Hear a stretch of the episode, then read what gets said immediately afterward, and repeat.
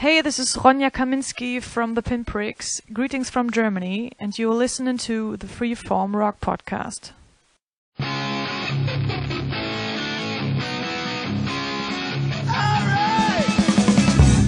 You are listening to the Freeform Rock Podcast. Is everybody in? Is everybody in? Is everybody in? The ceremony is about to begin. meet Billy and Ian from the cult. Hello. How are you? All right. Good. Long time since you've been back in England, really, isn't it? Yeah, we've been hiding away. Have you been having fun? Um, working hard. Yeah. Working on a new album. Been sort of uh, hidden away in the back back uh, waters of uh, Oxford for a while. Then we were in uh, New York City for about three months, I guess. It's a hard life, isn't Yeah. it? yeah. The last 12 months have been absolutely superb for the cult, haven't they? I mean, you just really sort of exploded. Yeah. you must you must obviously been really pleased with the last 12 months. Yeah, it was nice to get a bit of recognition, sort of break out of being an alternative band, Mm. which was nice. Don't you think you're still alternative? Not really. No, not No. an alternative to anything, you know. Like a rock band, Yeah, really. it It's the big deal at the moment. That's what we've been trying to say for ages. Yeah. We're just trying to make people understand that we're not trying to be weird and wacky. hmm You know, we normally look like this, but it's just like the music, it's just basically rock. Yeah. Has it not given you a problem now that you've had, you know, such big success with the last album? You know, is that- how, how the heck we're going to follow this? Well, there's always more, isn't there? Mm. Not, not really, no. We've just been confident in what we've been doing. I mean, the sound's developed. It's, um, you know, we finally found our feet, as it were. Um, I think this is going to be our most successful venture yet. Well, let's hope so. We'll talk more about what you're up to at the moment shortly, but let's uh, have a look at one of your mega hits. Uh, here's Shield. Sh- it's not easy to say, is it? Here's- Souffle. Yeah, something like that. She sells Sanctuary, the cult. I'm going to get it right this time if it kills me. That's the cult, and she sells Sanctuary. Have you got any more difficult titles on the new album? Memphis Hip Swing, swing Shake. Shake. What, hip King shake or Contrary hip Man? swing? King Contrary Man, say that very quickly. King Contrary, yeah, yeah, Mm. that's another problematic one. So, you've recorded your new album in America. Why America? That's where the producer was. He wouldn't come out of the country. It's it's basically down to his diet. You see, he's he's got these sort of like two takeaway restaurants that he'll only that's that's his whole sustenance, his whole life source. What, junk food? Yeah, two places, Cozy's and Waverley, in New York City. And it's sort of like they would deliver any time, any place. Yeah. 24 Yeah. hours a day. Something like tuna fish sandwiches like that, and that's what he lives on. So it's pretty much we had to go to the mountain. yeah. How'd you find New York? I did find New York. Dunno. Turn left it. Right. Yeah, um, I've heard that one. it got a bit tiresome after a while. I mean, we was working, so we didn't really... Uh, I, I personally have never really thought it's that great. So it's Just too not- much. it's It's not- just another city, you know. It's just not a a- big city with all the things that go on in big cities. I mean, like, it's funny. The other day, we were sitting in the, in the studio just playing pinball and stuff like that. Some mafia guy got murdered out in the street. You know, just like literally around the corner from where we are. And then another day, another guy was like holding up the ice cream shop on the same street. Incredible. You know, all this is going on off outside of the studio. But you walk out in the street, it's like, it can be very quiet, it can be very crazy.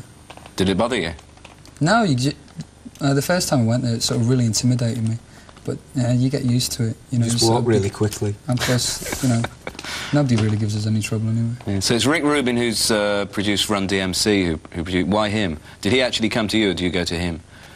We went to him. We went to... Him. Yeah, he was. Um, I was really impressed by some work we heard that he did about a year and a half ago with the Beastie Boys, where he was mixing in sort of like rock, like ACDC and Led Zeppelin, in with the Beastie Boys stuff. Because they started out as like a hardcore punk band, and then he started to go into hip hop, and then he sort of got this rock, hip hop sound, and I heard it, and I thought this is wonderful. And me and Billy discussed it, and we thought let's approach him about the project. And initially we started off just remixing Love Removal Machine. Then it got out of hand, things got amazing, you know. So we just decided to re- re-record the whole album. that was it, we binned the whole... We recorded this album once, Yeah. the new album Electric. We recorded it once in England and decided to bin it, so we just thrown it away and started again and done it. So I mean, are you more traditional rock now than you were? Yeah, it's just like the only thing is it's less affected. I mean, the vocals were very affected in the past, and there was a lot of thin guitars over the top, and that sort of took away from the, the main body of the sound. I mean, the, the sound's always been. I mean, there's always been that passion of what we have in the, in the new material. Just in the past, it didn't come through because there's so much stuff on top of it. All right. Well, let's have a look at the new video now, shall we? Here's the Cult and Love Removal Machine. Really raunchy. The cult and love removal machine. It's excellent, isn't it? Must be really Yeah. pleased. I like I it. feel like it. When's the new album going to be out? April the 4th. Yeah. And it's called? Electric. Ta-da! Mm-hmm. Nice subtle plug. Yes. And you're going to be touring shortly as well? Yeah, yeah. In Europe, it'll be in the summer. It'll be like look out for us at your local rock mega festival. Great. Well, we'll look forward to that. Thank you both for coming in today. Great. to- All right, man. Welcome to another edition of the Free Form Rock Podcast, man. Charles Trainer is taking a sabbatical, and this is the first episode with our new co-host, who was introduced on the BS sessions weeks ago by Jerry, Mister Mooger Fooger himself. What's up, Mooger Fooger? Hey guys, thanks for having me. I appreciate um, you let me stink up the joint and be here. Wait, this And, is Mooger uh, Fooger. This is Mooger Fooger. You thought he was a I thought he was. I thought he was. Uh, I thought he had like the long black hair and the beard and whatnot. I thought that was him. no, I'm Wait, sorry, it's just me. It's just me. Like who's this Paul Di'Anno looking guy? Yeah, man. Uh, I told Eric, I said, "How come you don't get the Mooger on your show?" And he goes, "I thought he was a myth." I, I thought. I thought that was just some kind of inside joke or something from like. I thought it was, some that was an inside joke, literally. I didn't know this was an actual guy. I'm really here, man.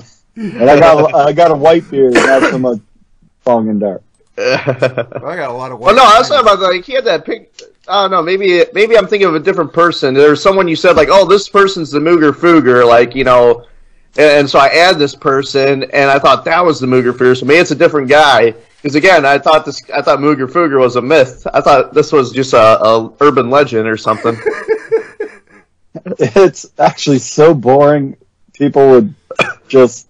I would ruin it if I told everybody where the Mooger Fooger came from. You did on an episode. I don't- did, I did. I don't know if it was freeform video or what was it, but it's somewhere in time. You know, somewhere there. I don't, I don't want to know. I like the, I like to. You know, I don't want to know everything. I want to keep the illusion. You know, it's kind of like when Star Wars fucked everything up by telling you like where the Force came from. Just ruined everything. Hey, I'm man, out. I'm happy now. He's going to bring all them decibel geekers into the show. Thank you, man. Just speakers. as long as uh, yeah, I'll share it as much as I can. But when I share it, I'm Shane Paisley. I'm not the Mooger Fooger. But well, I know. um, the you know Decibel Geek love Aaron and Chris, and they they uh, they keep the Mooger Fooger alive. Oh yeah. nice. It's funny how they try to get it in sync and the Mooger Foo. I every time, man. There are times too I get worried. I'm like, are they gonna mention him? And they say it, and I get so fucking excited. You know. Dude, Yeah. this, this guy is a fucking great motherfucker, man. I met him at Rocket Pod. He comes up to me and goes, I'm the Mooger Fooger. He's all wasted. telling me, I know you. and then he goes, I know you. You know who I am? I go, who? I'm the Mooger Fooger. Oh, I said, here, man, have this bottle of tequila. I keep telling this. Yeah, you, know, you gave me the whole goddamn bottle. Aaron immediately stole it from me, and, and now it sits on his CD shelf. Fuck, what the fuck? You just had a bottle of tequila like with you? You just pull it out of your fucking pocket? No, it was one of those little tiny bottles that Jerry left. Oh, yeah. Jerry went home and I took it, and I don't I'm like- like. So I brought it to the uh the freaking what the rock the Col- Courtney Cronin Dole thing she was doing. The comedy thing Uh-huh. with uh, Eric Martin was up there, which I got a picture of Eric Martin. We're really cool. Uh, thank you, Doctor. Thank, thank you, Doctor Fuck, for taking those pictures. That was I- I'm appreciative of that. So I always say things Absolutely. nice about Absolutely. him too. So I'm not just a dick. But uh man, fucking Eric Martin was ruled. like Charles said I had a chubby when he sang to be with you. No, no.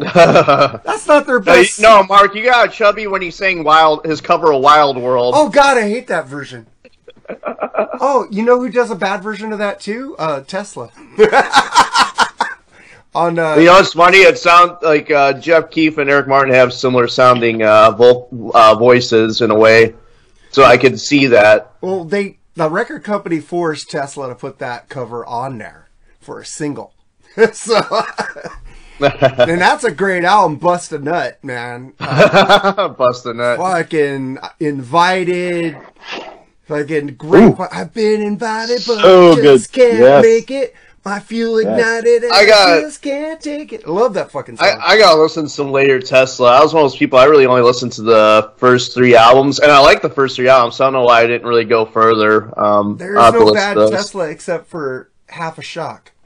half a shock. That sounds like a shitty album title. Well, well, your favorite guy produced it, Phil Collen. He he he bastardized. oh god, fuck Phil Collins. Yeah, like he, did for neutered Def the Leppard. fuck out of their sound, man. I, Hey, oh, that guy was hey, such a down. I, I, I want to love every single Tesla record, So do I. but uh, but that one was just bad. It was just bad. Yeah, he did the same thing he did to Def Leppard. Man, just neutered their Hey, sound. He hey. shot the balls off. hey, I like Phil when he does that to Def Leppard, okay? Because I understand they want the Mott and the Hoople, the T Rex thing. That's fine. But you don't take it to a band that's raw as fuck and fucking clean them up. No, we want to see the dirt. we want to see the slime. We want to And hear we the fucking see- dirty leads. No machines, and there was a bunch of machines. Yes! What happened? What happened? Zach, we There was need to supposed to be no that album. machine. I need to I need to have therapy and review that album because before that album I said there was never a bad Tesla album. I loved them all. I like Yeah. simplicity. Even that, all right, I'm I'm on my Apple Music and like, goddamn, that album cover just looks like shit. Shock? God damn, it's horrible.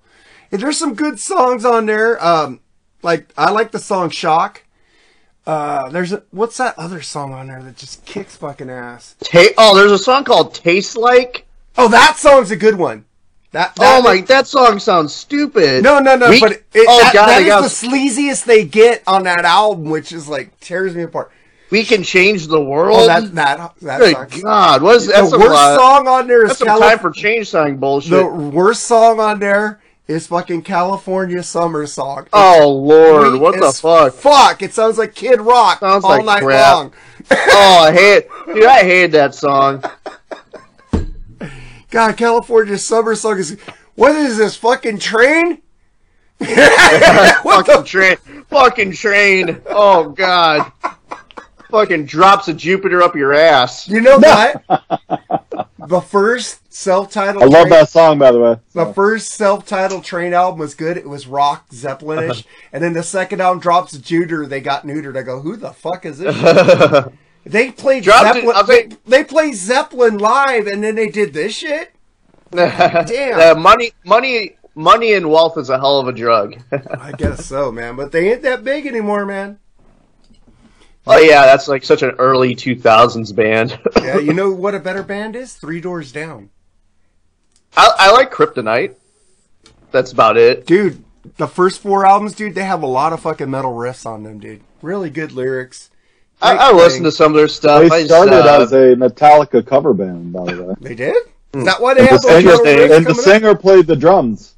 no way. Listen to that song. What is it? Train, train. They have that fucking riff that that guitar player is fucking doing. That is just, god damn. I, I liked Kryptonite. I couldn't really get into any of their other stuff though. I was weird. Like that stuff. Like growing up as a kid, I should have gravitated towards, but I just gravitated towards the old stuff and all the stuff my friends were listening to, and you know, like all the young people were listening to. I just kind of thought was lame. You know, I like the the classic shit. I was just I was different as a kid. My mindset was different. They were like rock when there was no rock. They brought the rock. Oh, Mark, they still rock. No, They e- still even rock. the, no, even the song "When I'm Gone." Listen to those riffs that guy's doing. Yeah. Tell me what I am. Tell you what it would be. When I'm gone. Then that fucking acoustic, and it just goes into that fucking killer solo. Fucking that band is fucking good, dude. Seriously, you might not like it because I don't like King Diamond, but uh, It- I wanted to. I wanted to like King Diamond so bad. I I wanted. fucking love King I Diamond. love Mercyful Fate. I love King Diamond music.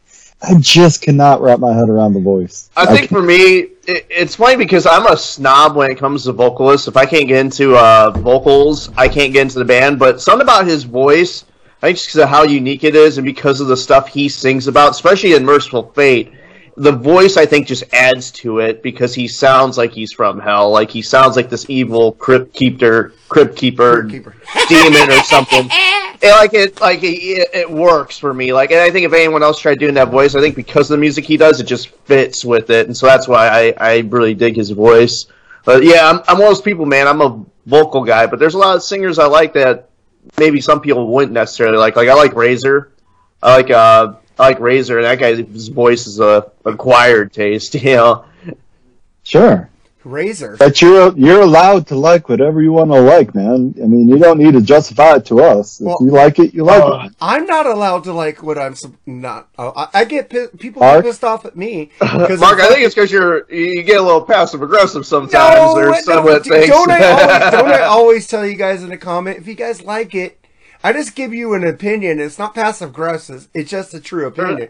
I'm And then when you guys say exact I'm but- stupid, I go whatever. That's it. I'm you know? glad. I'm glad we all have opinions, man. Yeah. I mean, I love Ronnie Milsap. Okay, that's what, some great shit, and I I'm supposed him. to be mom- the rock my mom- I'm supposed to be the Mooger Fooger, but I like Ronnie Milsap. My mom Ronnie loves Milsap. Ryan Milsap.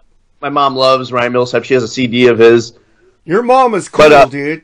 Yeah, uh, You know but, she you know, wants I- to be on an episode with you and me and uh, all of us. So Oh, nice, nice. she said you need to teach her though. Yeah, yeah. She bought like a microphone and whatnot. I, I'm so I'm getting ready to I'm getting ready to go on not only my uh, vacation, where I'm gonna be gone for pretty much all of December to get married in the Philippines, but I'm also when I get back, I'm putting in my two week notice at this at this job, and I'll say it because no one's gonna be fucking no one from my job's gonna listen to this shit. It's like seven months Uh, later, dude. no one listens to our pod. No one listens to our podcast. You'll podcast. be on vacation when this comes out. Hey, hey Yeah. people listen to my podcast. Oh no, I'm saying no one I work with is gonna listen to it. Oh, that's good. I, I, I to get upset when somebody says no one listens to us. Yeah, I'm not throwing a jabby jab at you, man. I'm just fucking saying no one from my work's gonna We listen have, to we have over forty-one thousand in eight years listen, so that's. I wouldn't want people. I wouldn't want people from my work to listen to my podcast. Some of the shit I say, but I would. I, I always bugged them. Hey, check out the podcast. They did check out the snorting video, so that was cool. oh god. But uh, fucking. Um, but yeah, then when I get back in, I'm putting in my two week notice because uh, yeah, my you know my boss left and I got no family here, and my boss was the only reason I was staying at this job. Um, and yeah, it's not happy with certain things going on, and I just want to go be closer to my family. So I got a job lined up. Uh, gonna go to North Car- back to North Carolina uh, near my uh, family.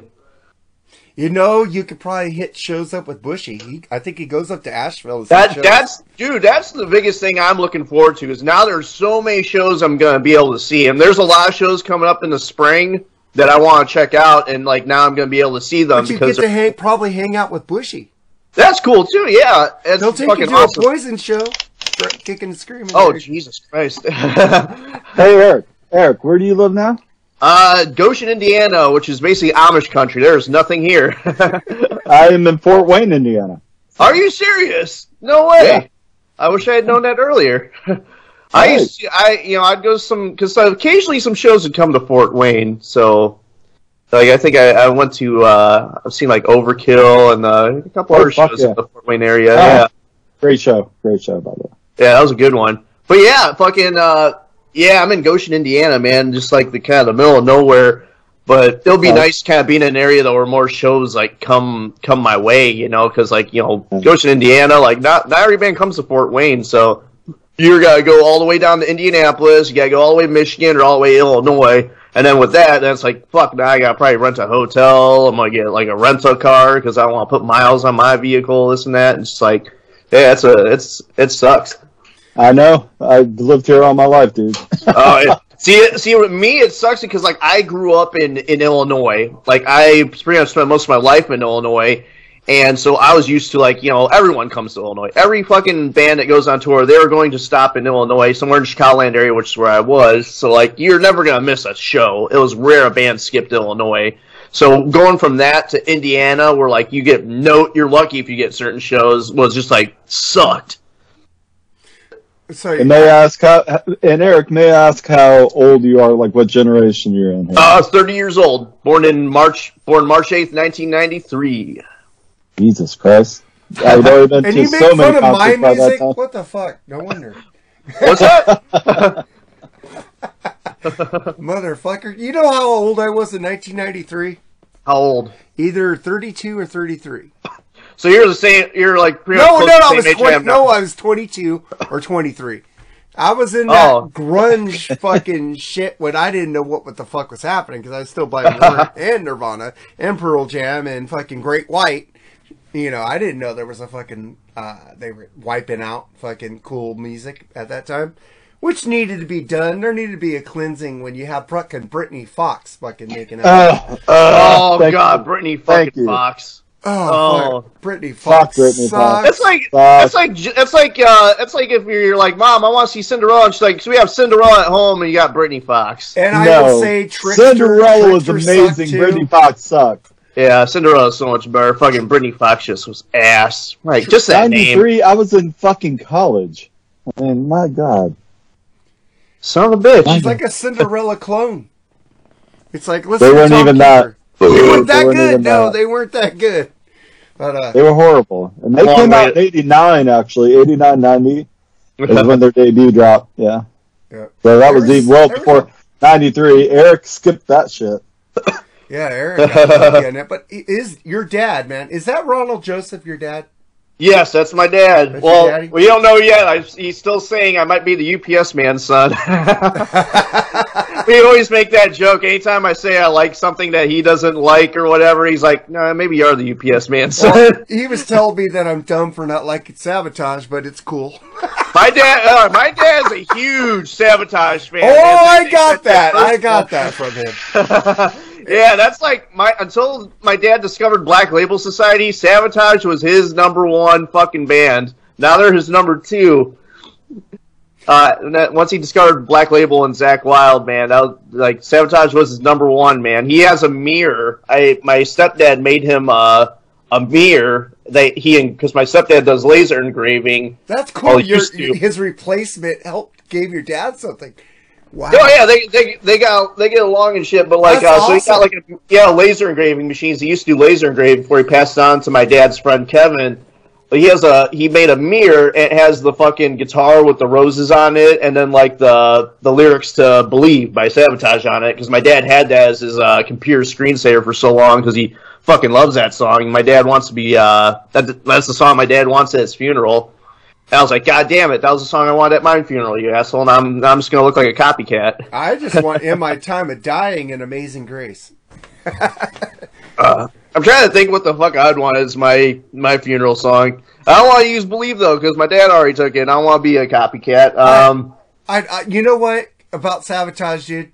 I've listened to all eras of it because you guys keep pushing it and pushing it and pushing. there's it. there's different eras. There is different eras. Different they both eras sound very different different. vocalists, and they didn't get any No, better. no, it was when Zach came on as vocalist that I liked them. I like hated Stevens. John as a vocalist. He sucks. Oh, see, I love John. I'm He's just, a, No. he's another acquired Uh, taste though. uh. he's an acquired taste. I'm just but- like, It, it is. It is, man. I'm I've just been like, listening to. I want to like stuff like all my brothers and friends like. I want to like the frickin' King Diamond. I want to like the Mercyful Fate. I want to like Savatage. but I gotta be honest, I don't. I don't like Try- Slayer either. Try listening to Wake of a. Okay, Wake okay, of on, everybody tells me this. Listen to this here. Listen to that. No, I've listened to all of it. I have Amazon Music. I listened to the whole Right. disc. I didn't like anything by Savatage, and I don't like that Trans-Siberian shit either. I love Oh, Trans-Siberian Trans-Siberian. TSO! TSO, baby! Uh, dude, I'm so sad because this is the first year I'm gonna, you know, because I started getting into a habit of seeing them again every year, and then I'm not gonna see them this year because I got my trip coming up. Down the street for me, and I don't want to go. Oh, fuck you, Mark! What the hell? it's a great Hey, Eric. Mark. Even if you, Mark, Easy. If you don't like, kids. here's the thing, Mark. If you don't like the music, though, like the show is amazing. Even if you're not a fan of the music, if you went to the show like with your wife, you see like all the cool visuals I and stuff. the It'd be, music. it'd be fun. But give me a fucking guy with an electric And- guitar, a drum, Well, and a bass. Well, and here's don't the give thing. me lights. Play fucking great music. I'm Well, no, happy. here's the th- I don't here's the need a thing. fucking show. Oh, here's the thing, Mark. Here's the other thing too. I want to point I need out. music. their music sounds so much better live. Like it sounds more meatier live. Like especially now, like it's just you know. There are times where like there's certain songs they have. Like I listen to the studio version and it's just not the same anymore because of how, what they do with it live. I understand that. Rush, I'd rather listen to the live tracks than the studio tracks. I'm telling you, Mark, go give them a try one year. Take your wife; it'll be a fun event. You'll have fun. Or Like even Tom, if you don't Tom like, Petty and Heartbreakers, live shit. Fucking I'm telling you, man. TSO, like a lot of those songs are way better live and they're more rocking live. This, this go is what go I check it out, all man. you Savatage fans. It's like, why don't you like Savatage? You're Well, hurting no, no, my I, I'm not being like up your ass about like fuck you, Mark. You don't like Savatage, or I'll beat you up. You know, I'm just being, I'm just being like, God I'm damn. like just, yeah, I'm telling you, man. You, I think, I think you'd like it if you want to see him live. I think the, I think they sound better live than on the album. I That's love more- Joel. I love Joel Hey, hey. I think he's on the eastern side with that tour. Yeah, you guys Yes. get Jeff Scott Soto, Al Pitrelli. Uh, Great you get Bla- you get don't Blas like Elias. shit Blas. Elias. Mark, you love Slaughter. Blas Elias plays I drums love fucking on- Blas Eli- Elias, man. Stop, Eric. We're right.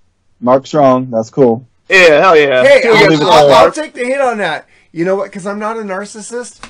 I'm wrong. I am totally I'm a narcissist, fucking wrong.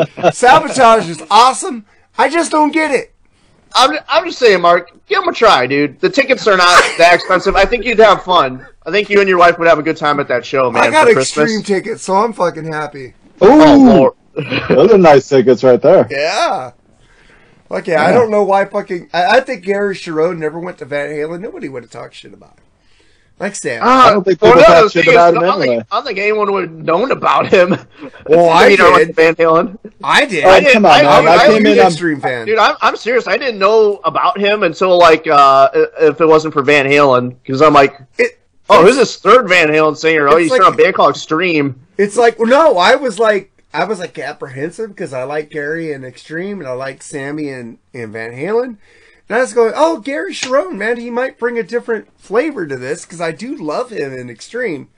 And it Oh, was he like- brought a different flavor, all right. Well, was, it uh, wasn't shit his flavored. fault. Eddie was drunk as fuck, and they didn't fucking complete. They rushed the album out, and when they went live, they fucking fixed the songs live. I will admit though that album. But I'll do- take that album though think- over. I'll take that album over the Sammy albums. You're I mean, that's not fucked up. saying you're, much. you're fucked up, Jared. no, No, not but, even. but hey, but does anybody think that they were pushing Gary's vocals a little bit? On that Oh, record? yeah. Yes, I agree. Yeah, because if you listen Yeah. to if you listen to there's a whole there's a video called Trainwreckords where they talk about you know bad albums by like famous artists or like albums that failed by like Van big Halen artists. three is not that bad. And it was uh they talked about Van Halen three. He mentioned how like listen to his voice in Extreme, and then here listen to him like doing Van Halen. They're trying to make him sound like Sammy. I I loved Extreme, man. Fucking, I was watching Bill and Ted the other day, and when I first saw that movie, I didn't know who the fuck Extreme was, and then I hear the play with me, you know, would you like? Nuno is fucking going the fuck off. I thought that was keyboard parts by like fucking Sebastian Bach. What what's that guy? They had Bach right in there in the fucking. And then I saw all these old stores like Oshman's and Builders Emporium that are gone now yesterday, and I was going, "Fucking a, I'm old." Mm-hmm. San Dimas did Well- not have a civic arena. That was a Long Beach ah. arena where all a lot of great concerts were at, man. And that fucking Circle K was in fucking Arizona, wasn't in San Dimas. I live here. I know this shit. But fucking Bill and Ted's Excellent Adventure, fucking, I want that soundtrack, man. They got Wing, the second one, especially with Winger, fucking Slaughter.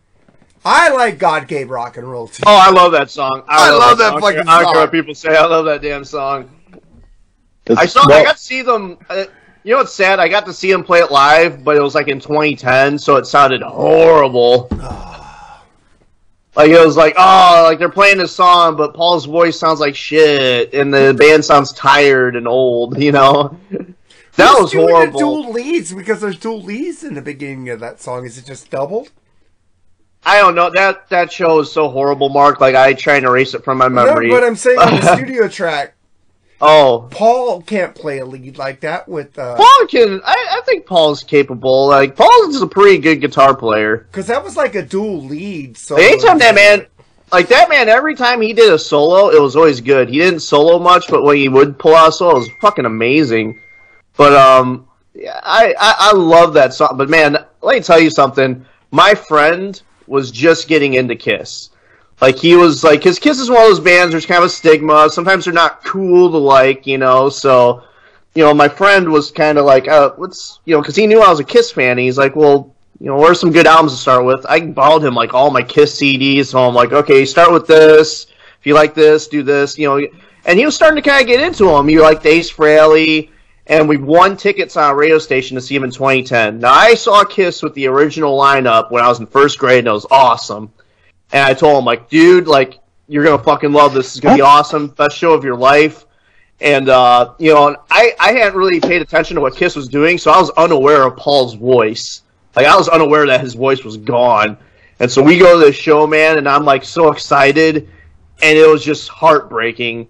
It was like, oh, it was just depressing because I'm like, wow, what the fuck happened? And then my friend, I see my friend slowly like losing interest in Kiss. Like, yeah, this Kiss band's not so great, and now he just hates Kiss. and I'm just like, great. I'm gonna get. I'm gonna throw you Kiss fans a bone here.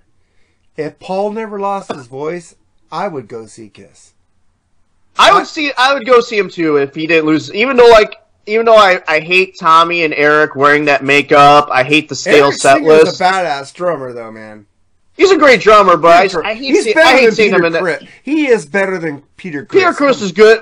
Well, he- Eric Carr Peter was Criss better now. than Peter Criss, I like Peter Criss's style for that '70s Kiss. but he lost song. his skills later. Oh yeah, now now he lost his skill, but I mean, uh, if Paul didn't lose his voice, I would go see him one last time. I would, you know, the set list kind of sucks, so I probably wouldn't see him like every year that they came around unless they changed up set list. But if Paul didn't lose his voice, I would go see the the final tour. Final tour. Get out of here. Okay, can I chime in? Because Kiss is Go my it. Yeah, number one favorite too, band. brother. Go for it. Yeah, yeah. Do what you Well, want. hey, I- you know, I- I just- interject whenever you want, man. Okay. Well, you know, it, it was heartbreaking to see like Paul lose his voice because my first concert ever was Asylum Oh, in nice. 1986. In 1986 uh, in Fort Wayne, Eric. Damn. Yeah. I Yeah.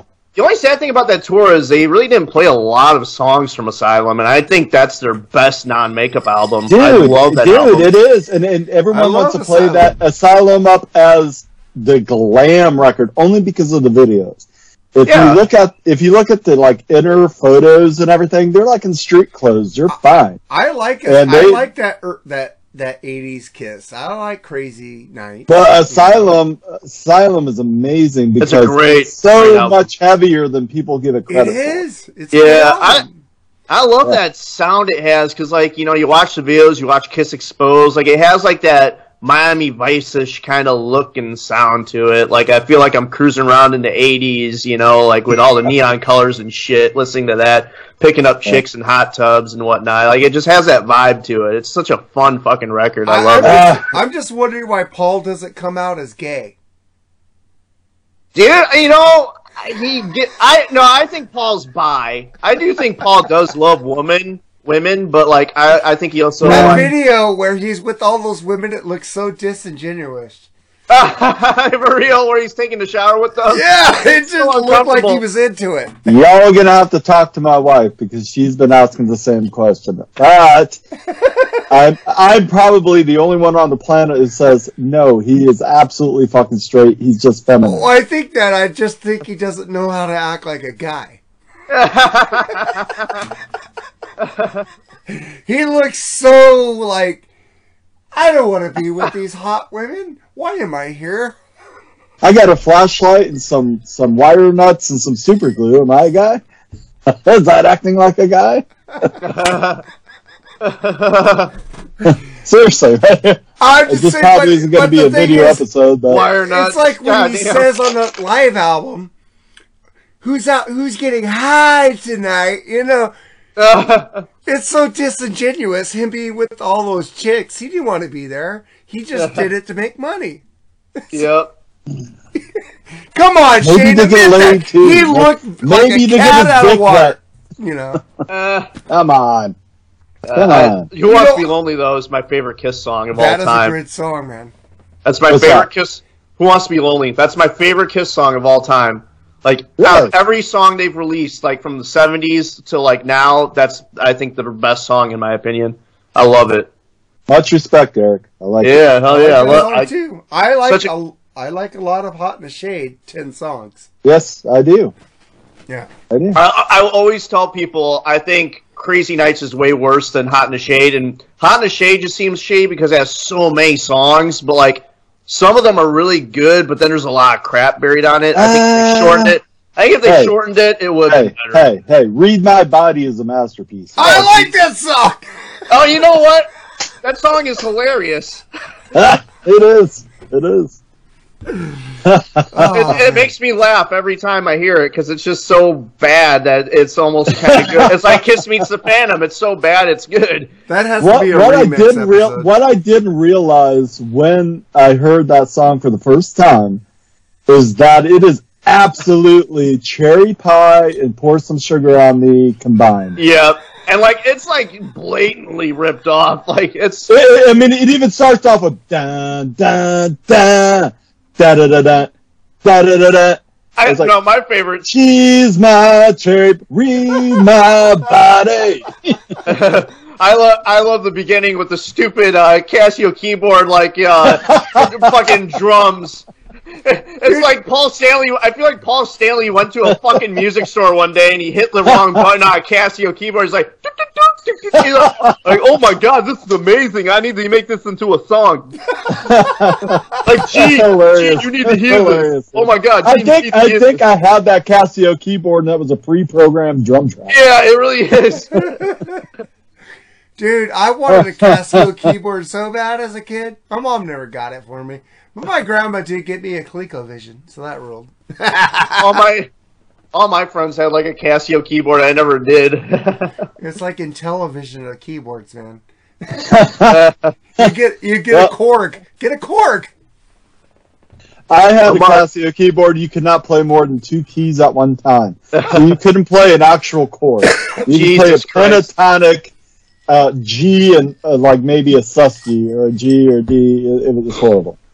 Hey Mark, so you're wearing an Iron Maiden shirt. I wanted to bring something up. So I I um I'm a little hesitant because I'm looking at the set list. I'm kind of like eh, but like I might go see Iron Maiden if Well, the ticket prices are not too. Ex- it's one of those things. It's like even though I I shit on Maiden all the time, I kind of want to just see him just to say I They're did see Maiden. Alexander the fucking Great, dude. That's a big reason I want to go because like I so I actually went back and like uh I I gave Somewhere in Time a chance because I do love Alexander the Great and they were doing this tour with Somewhere in Time. Oh, I like half of that album. Dude. I like half. So I like I like uh I love Senjutsu, you know that.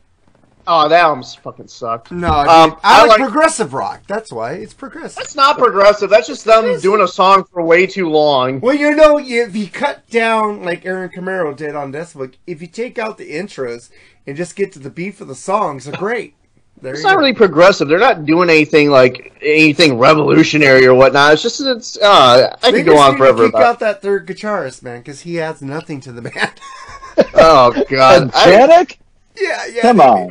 Yeah, dude, I've seen him live with him I need to get rid of fucking Bruce. Fuck Bruce. No, fuck So you! overrated. Hey, Come Bruce on. has flamethrowers on his fucking Mark, arm. Mark, I don't care if he has flamethrowers. Anyone Dude, can do that. I was It- at the show in. Anaheim. He's I was at the show in Anaheim where this fucking guy jumped the stage and Bruce goes, "Come here, come here." He like waves to him to come here, and he gets him in a headlock and throws him to the security and aside. That was fucking amazing. Yeah, but Mark, I think he's an overrated vocalist. No, Like, no, no. He is so overrated as a vocalist. No. I do not like his voice. Well, let, me- let me understand this, Eric. Yes. You don't like Bruce. I just not a Bruce fan. I I I like uh I like the stuff he did with Samson, and I like uh, Number of the Beast, and then I like you know I like Powerslave too. That's a good album. But like Power I never Slave's thought amazing. Did I I, never thought- that on my never- 1984 records, by the way? Because Powerslave was one of them. I never thought his voice was that You great. Like that- I feel you like said Prince of the after Revolution twice, so go ahead. after after Number It of the deserves a double mention. But Eric, I appreciate appreciate your opinion, man, because yeah I am a I'm like you. I'm a I'm a vocal snob. It Yeah. like it, it can be like just a hair, just a frog's hair split three ways if your vocal is good enough for me or not. yeah Uh, and and I I appreciate everyone's opinion. It doesn't matter. I love Bruce, but it took me a minute um, because some things sometimes I think he's just really flat.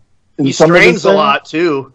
Like, Yeah. Well, you did And have. the thing he, was did, is- he did have some cancer in his throat. So, well, I mean, Mark. No, got no, no, no. I'm did talking. Mark, I'm talking about the 80s. old stuff. The old stuff. well, like uh, live after too. death, he does Stream, but it's Oh, still a great album. I, I, I, so many people talk about, oh, this is the best live album ever. And it's like that sounds. That's so Maiden. England. Uh, that one too. Uh, Beast over Hammersmith. Give me that any day. That was Bruce's voice at its peak. Like I don't know, he just with Number of the Beast and Samson, he had a, a bite to his voice. He had like this meanness to his voice. Whereas, uh, you know, after that, once Piece of Mind, once Piece of Mind came around, his voice was just changed. It was more flat. It was, you know, he would strain a lot, and like his voice, like some of the songs would just like his voice would get on my nerves. But going back to Somewhere in Time, I went back and listened to that album. Half of it is good. The other half I still don't like. I like Wasted Years. I like um, Stranger in a Strange Land. I've realized Deja Vu is a really great song. I love Yeah. Deja Vu. Yeah. And I obviously still love Alexander the Great. The rest of the album, I can't stand it. But and the thing is though, I do like the the production. A lot of people like hate it because of the production with the keyboards. I think it works great because they're trying to get that futuristic sound, so it worked. Hey, But, they like, did better than Priest on Turbo with those keyboards, though.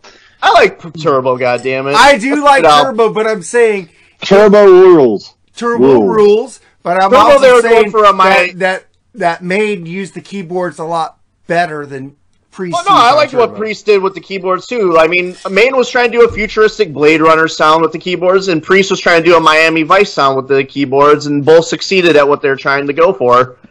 But uh, Well, I, I mean, I like. let's um, not forget. Let's not forget Seventh Son of a Seventh Son opened Oh, I up with fucking hate that nothing but keyboards. I love and that, that album. Was- I fucking fuck love that. that album. That's one of Oh, my me too. favorites.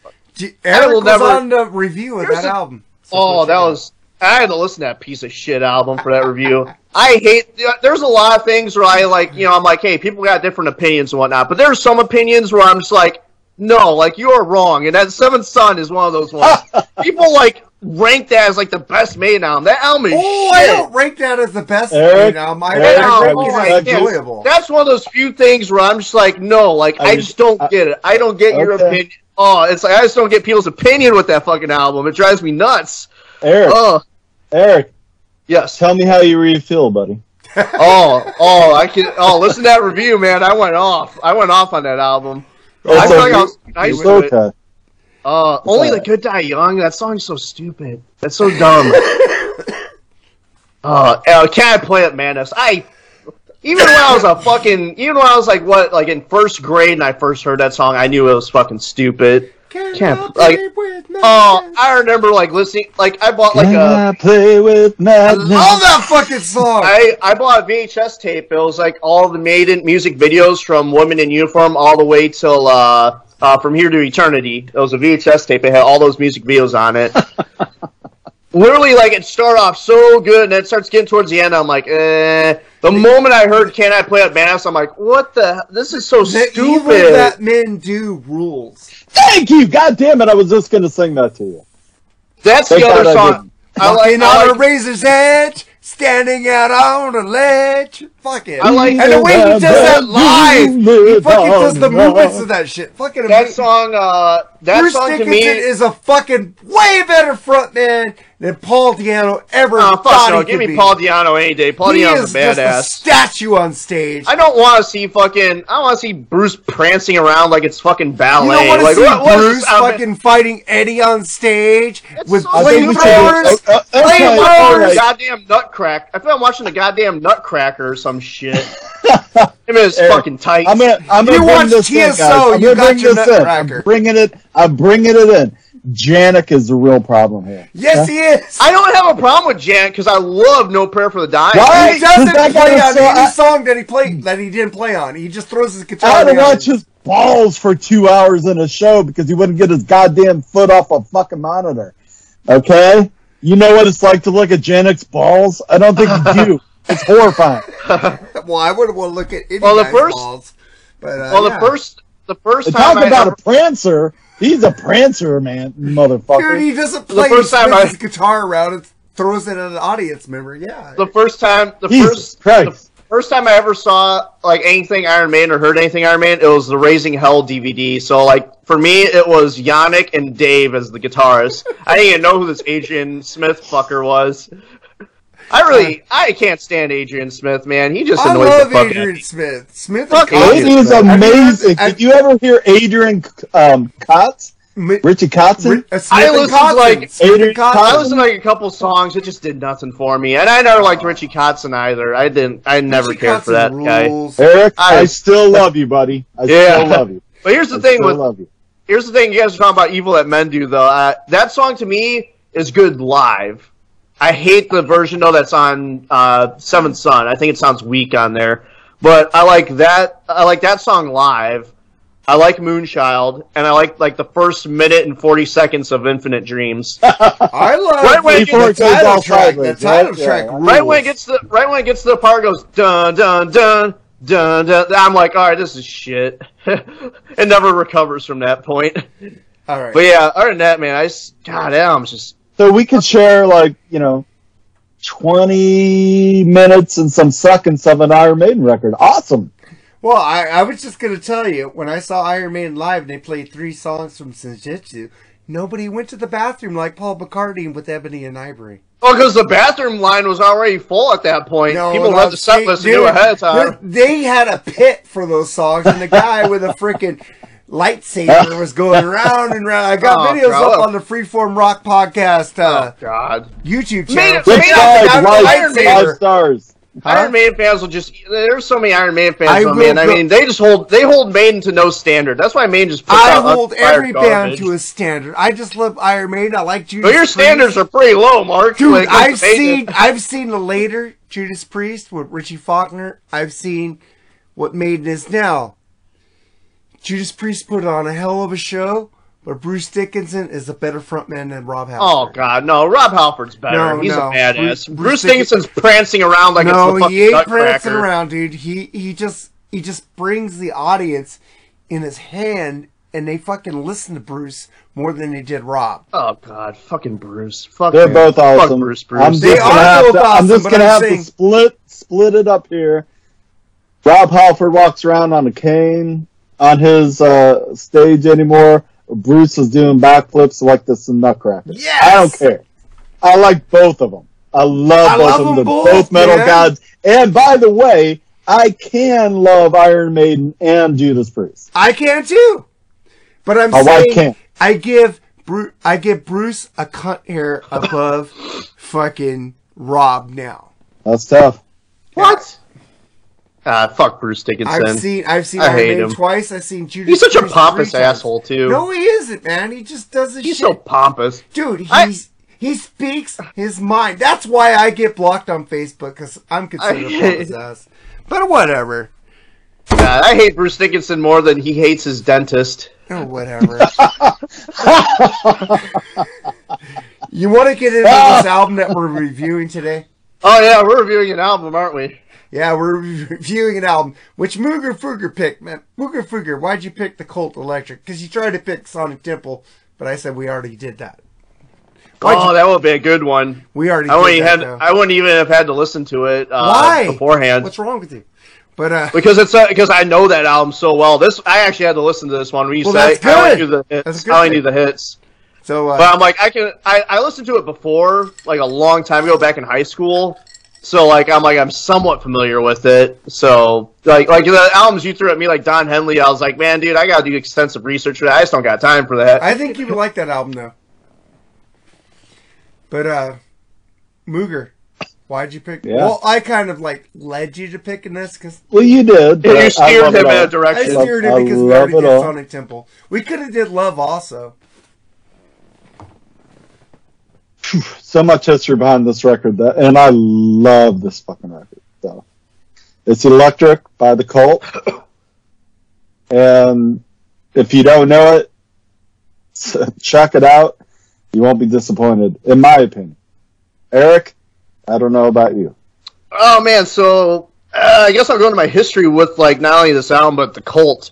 So the Cult was one of those bands, man. I did not like them at first. Um, I discovered them like when I was in sometime when I was in elementary school. They were one of those bands my dad had CDs of, and he really liked them. Your dad and I heard like, yeah, and I heard you know Love Removal Machine, um, you know like the hits, and uh, I just couldn't get into them, man. I just didn't like them, and uh, I just you know, never grabbed me. And then like in uh, either middle school or the very beginning, the end of middle school or the very beginning of high school, I was watching some kind of countdown thing. You um, watch a lot on- of VH1 Classic. They play. I- I do. Yeah. I was at my cousin Sandy's house at the. T- I was you know I was the very end of middle school because I was going through my Doors phase. Like I was really into the Doors, like Fuck yeah. obsessed. As you should be. Like I wanted to be Jim Morrison, you know, and I was yeah. But uh, I'm watching this countdown of like the top like hard rock songs or something, and Love Removal Machine was one of them.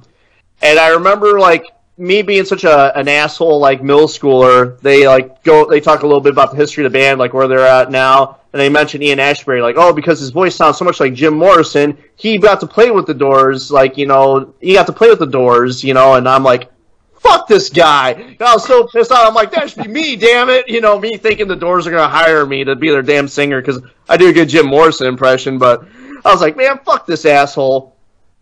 But I think it was, uh, I was hanging out with my dad one day, like, you know, not too long after, and uh, he has iPod on, and he had it just on shuffle, and Firewoman came on, and I'm like, this song fucking rules. And I put my prejudice aside, I borrowed Sonic Temple from him, and uh, he had like that and a Grace Hit CD. Um, so I, you know, I listened to like Love Removal Machine and all these songs, and then you know, I, I was getting into them a lot. 80 you know. baby. And this is before streaming, man. So like, you know, if I had money for iTunes, I had to spend it wisely. So I'd buy like a couple songs here and there. Well, I bought uh, Wildflower and Little Devil because I saw those music Nice. videos on YouTube, and I liked those songs. And uh, I actually did eventually hear this album. I was finally at this point. I was in high school, and I came. I went to my uncle Len's house because we had just went to a concert, and uh, my dad had work the next day, so I stayed at Len's apartment um, while they were also at work. So I had the place to myself, and it was awesome. He had, he had a bunch of Red Bulls in the fridge for me, uh, some leftover Taco Bell, and uh, Mexican pizza. he had. Oh no, I hate Mexican pizza. I, I can't eat. I can't eat anything with refried beans. Refried beans just gross me out. Ooh, Um, No I can't. So I, huh? no burritos. I, I get I get the burritos without. I get the burritos that don't have refried beans. What's wrong I can't with eat. you? I can't do refried beans are disgusting. But anyway, but anyway, it was awesome. You know why? Because you need to get the fried beans, not the refried beans. I see. I just don't like beans. I don't like beans at all. Like any kind of beans. God dang, your, But your anyway- wife is gonna love you because you ain't gonna fart around her. For real. So we just went from the cult to pooping beans. yeah. But anyway, uh, I'm gonna go back to when I heard this album. So he had all these CDs, and I had my laptop with me because he mentioned like, "Hey, bring your laptop. I got a bunch of CDs you might like. You know, you can rip them onto your iTunes." I was like, "Sweet," you know. And so he had all these CDs. And I just start ripping them onto my computer. I had to place myself, and also too, he had like uh, I found like one of his uh, he had two porno DVDs. And, you know, and this is before, you know, here, here's the thing to all you young viewers listening. You didn't have a cell phone you could just look up endless porn on back in the day. Like, back in the day, like, if you want to see some porn, you had to, like, sneak a magazine from, like, a family member, or you had to, like, find your, like, dad's porn stash, or you had a couple DVDs, and you had to secretly watch it and make sure no one came home. Like, it was different back then. That was me But anyway- with, with uh, Cinemax with Lust and Adjust. But go ahead. I feel like I feel too like I feel that's where fucked up kids. They have just too much now. I feel like that overstimulation fucks Well, that's why people. they don't like music anymore because yeah, yeah. There's no yeah.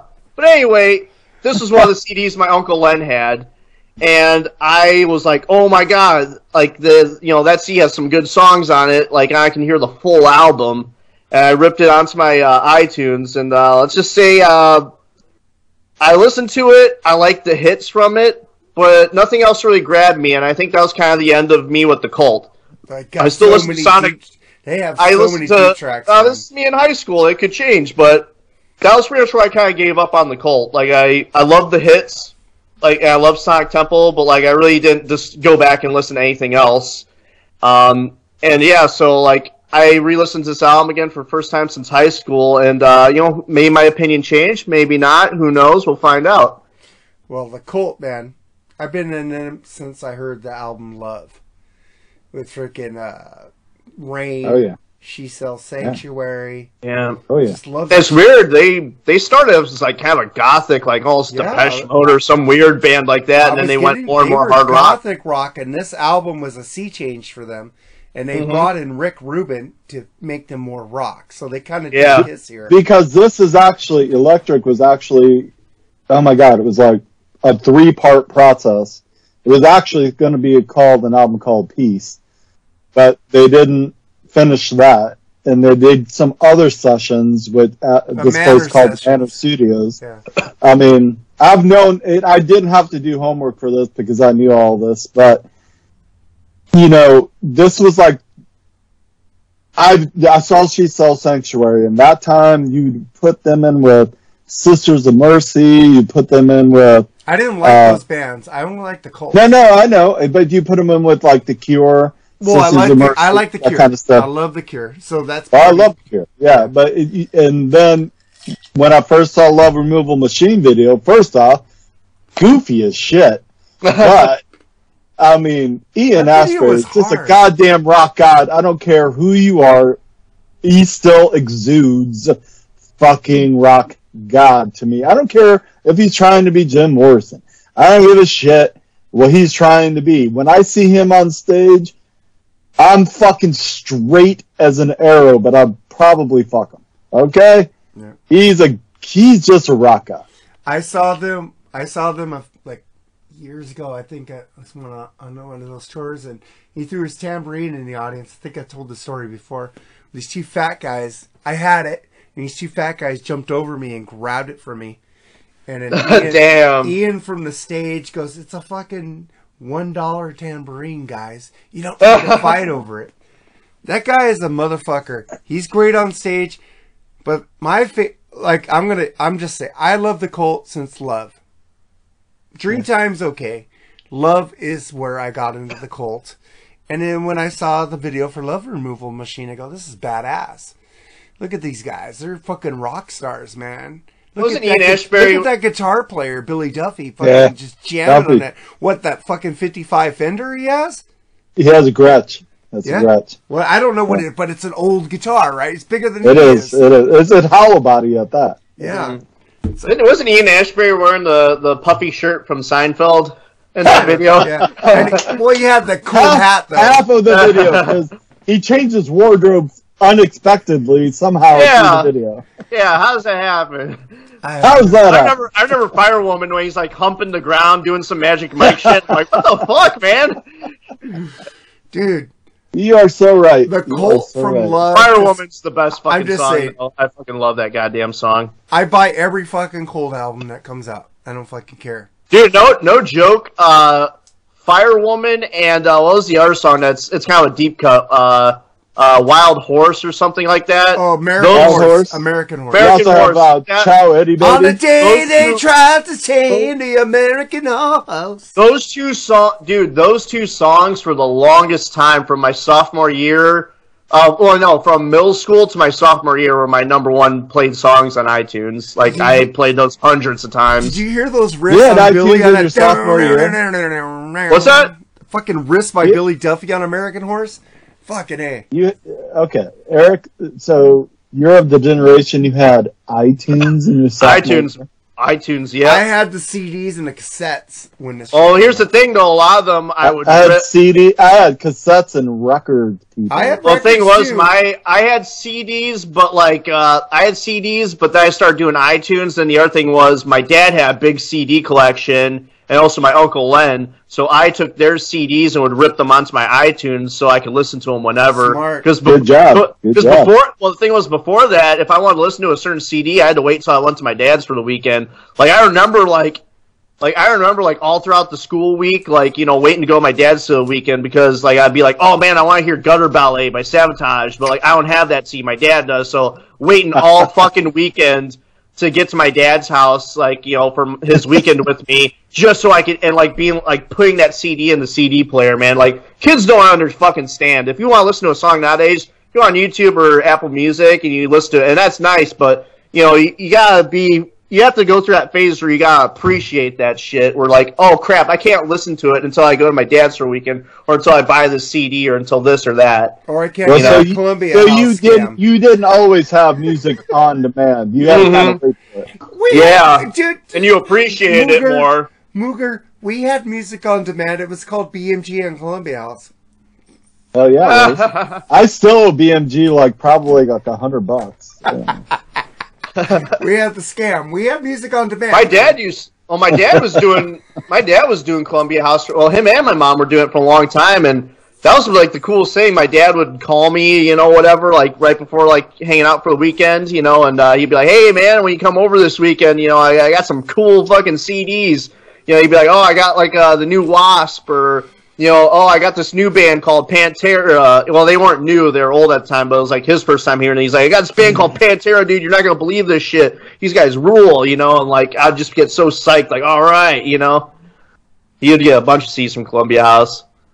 Kids, kids Well- nowadays just don't understand They like don't the understand, thrill. man. It was hard. It I was grew up in that was right- It was like going to buy weed. You had to find out who had it. Now you could just go to a store in California. Yeah, Damn. it's it's like uh, I grew up in that right generation where like I love having all this technology to make things convenient, but I appreciate it, and I remember the time before all that happened. You know, I'm like in that right bridge, you know, where like nowadays kids just have everything at their fingertips and they just don't give a fuck Yeah, no more and they're wait- lazy. We had to wait for Yeah. MTV or some radio station to play this shit. I watched Metal. I watched Metal Mania, man. That was my MTV. yeah, I know VH1. Classic was my MTV. Right. You, you know, I I hear you say that on your show, Rock All Over You podcast, by the way, with Eddie Conestrachi. Check Yep. that episode. Check, Check out our new hol- rule. I'm waiting check for the second special. Dawkins, which should be out way before this episode like- comes out. Like my uh, you like my clip art that I made for the episode yeah, title card. Really good. man. I busted my ass doing that. I, I I suck at art. I find people to do it for me. Chris I find Sinzak. it- If you need Chris Sinzak, man, uh, get him to do your art. He did it for BS sessions. But I'm just saying, man, you had to go look for this shit. It's not like it You came did. easy to you. It's like It was more fun though back then when you had when you did that way. It was more fun. That's why I was so thankful for Columbia House and BMG because I could get all these albums. I you appreciate song- it. I saw a You song and I go, more. okay, I'm I'm gonna be Malcolm Young today and get a package from Columbia House. and then tomorrow I'm gonna be Angus Young and get another package. then I'm gonna put it in my mom's name. you know. I don't know how they did figure that out. All these different names that go into different. the same Yeah, the package. record they didn't care. They were making their money as the artists getting ripped off. All right, man. But let's let, let's digress and let's get into this album, man. The Cult Yeah. Electric, which was released April 6, 1987. Which, when I was taking a tour of uh, the Great Graceland, I was playing this tape and Motley Crue, Girls, Girls, Girls. Eric, no, no need to talk Oh, about Girls, Girls, Girls, girls, girls. Uh, that what a way to make Elvis roll over in his fucking grave. I just said no need to talk about it. I know you're I had to interject there a little bit. Mark, you you literally Easy. said that knowing I was Easy. here. Oh yeah, I know. Expect me not to Easy. chime in. Easy. I like Girls, Girls, Girls. Oh god, that I was so listening bad. to their live version of uh. The, Girls, Girls, Girls was not a great record. It's a good. That was a bad album, man. I got it on vinyl. I mean, Wild Side's amazing. Oh, Wild Side's great. Nona Wild sucks. Side, you know, you know what song's really. You know Now you got to go straight to Nona. and The you know only what song song, I think sucks on the album. Come the only other song I like on that album isn't even technically a song on it. It was one of the demos that was left off as uh, Rodeo. Oh, that song was great, and I'm surprised they left it off. I guess it was too good to put on that album. They already It's so had their, good I don't even remember it. That's awesome. All right, so Well, it was a bonus track. Okay, was- let's, yeah, let's supposed to- All right, focus so on this today's record. Let's talk about a good band. night. Uh, yeah, I did set you up for that. Uh, girls, girls, girls dig. Yeah, Mark, what did you expect me to say? You know I'm not that dumb. In April 6, 1997, I was like 17 when this album came out.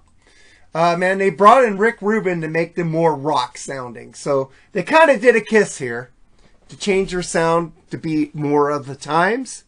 So, but the thing is with them, they said fuck that after this album. They made a fucking their best album of their this well, Sonic Temple they changed, and then their best album of their career was Ceremony.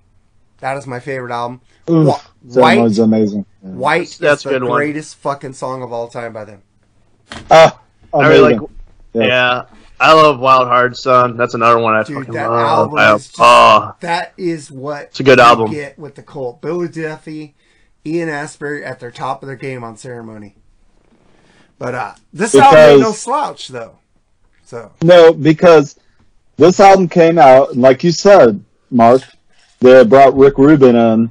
So hey, you know, let's kind of take us from the goth era into a rock era, and oh my God, they did. I mean, just look at the track listing. Wildflower opens it up, and that's an amazing song. But you got to think tracks two, five, six, and ten, I believe, were recorded for an album that was going to be called Peace. And that was going to follow Love. So Love, Peace, but then they just said, fuck it, we're going to be electric. And, and the piece the piece love removal machine was a lot longer than the one on uh this album.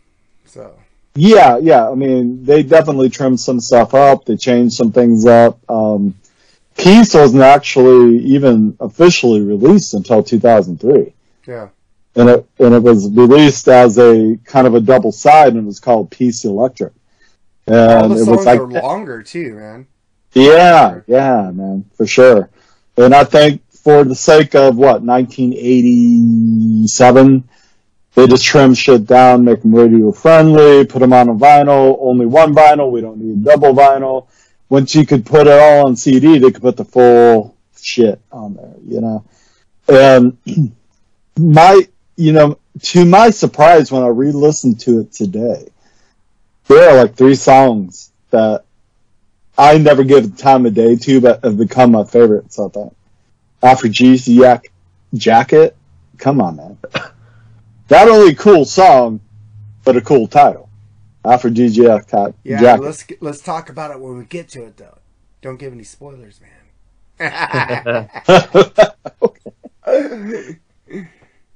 All right, I'm just gonna say the Cult rules. I think they're one of the most underrated bands of all time. Billy Duffy should be in your top five guitarists. If he's not, I don't know why. The Right. Uh, because is- there's five others that are better. yeah, he, he's there, dude. He's there. He, he, he's there for me at least. But uh, let's get into the first uh, track, which you picked, Eric.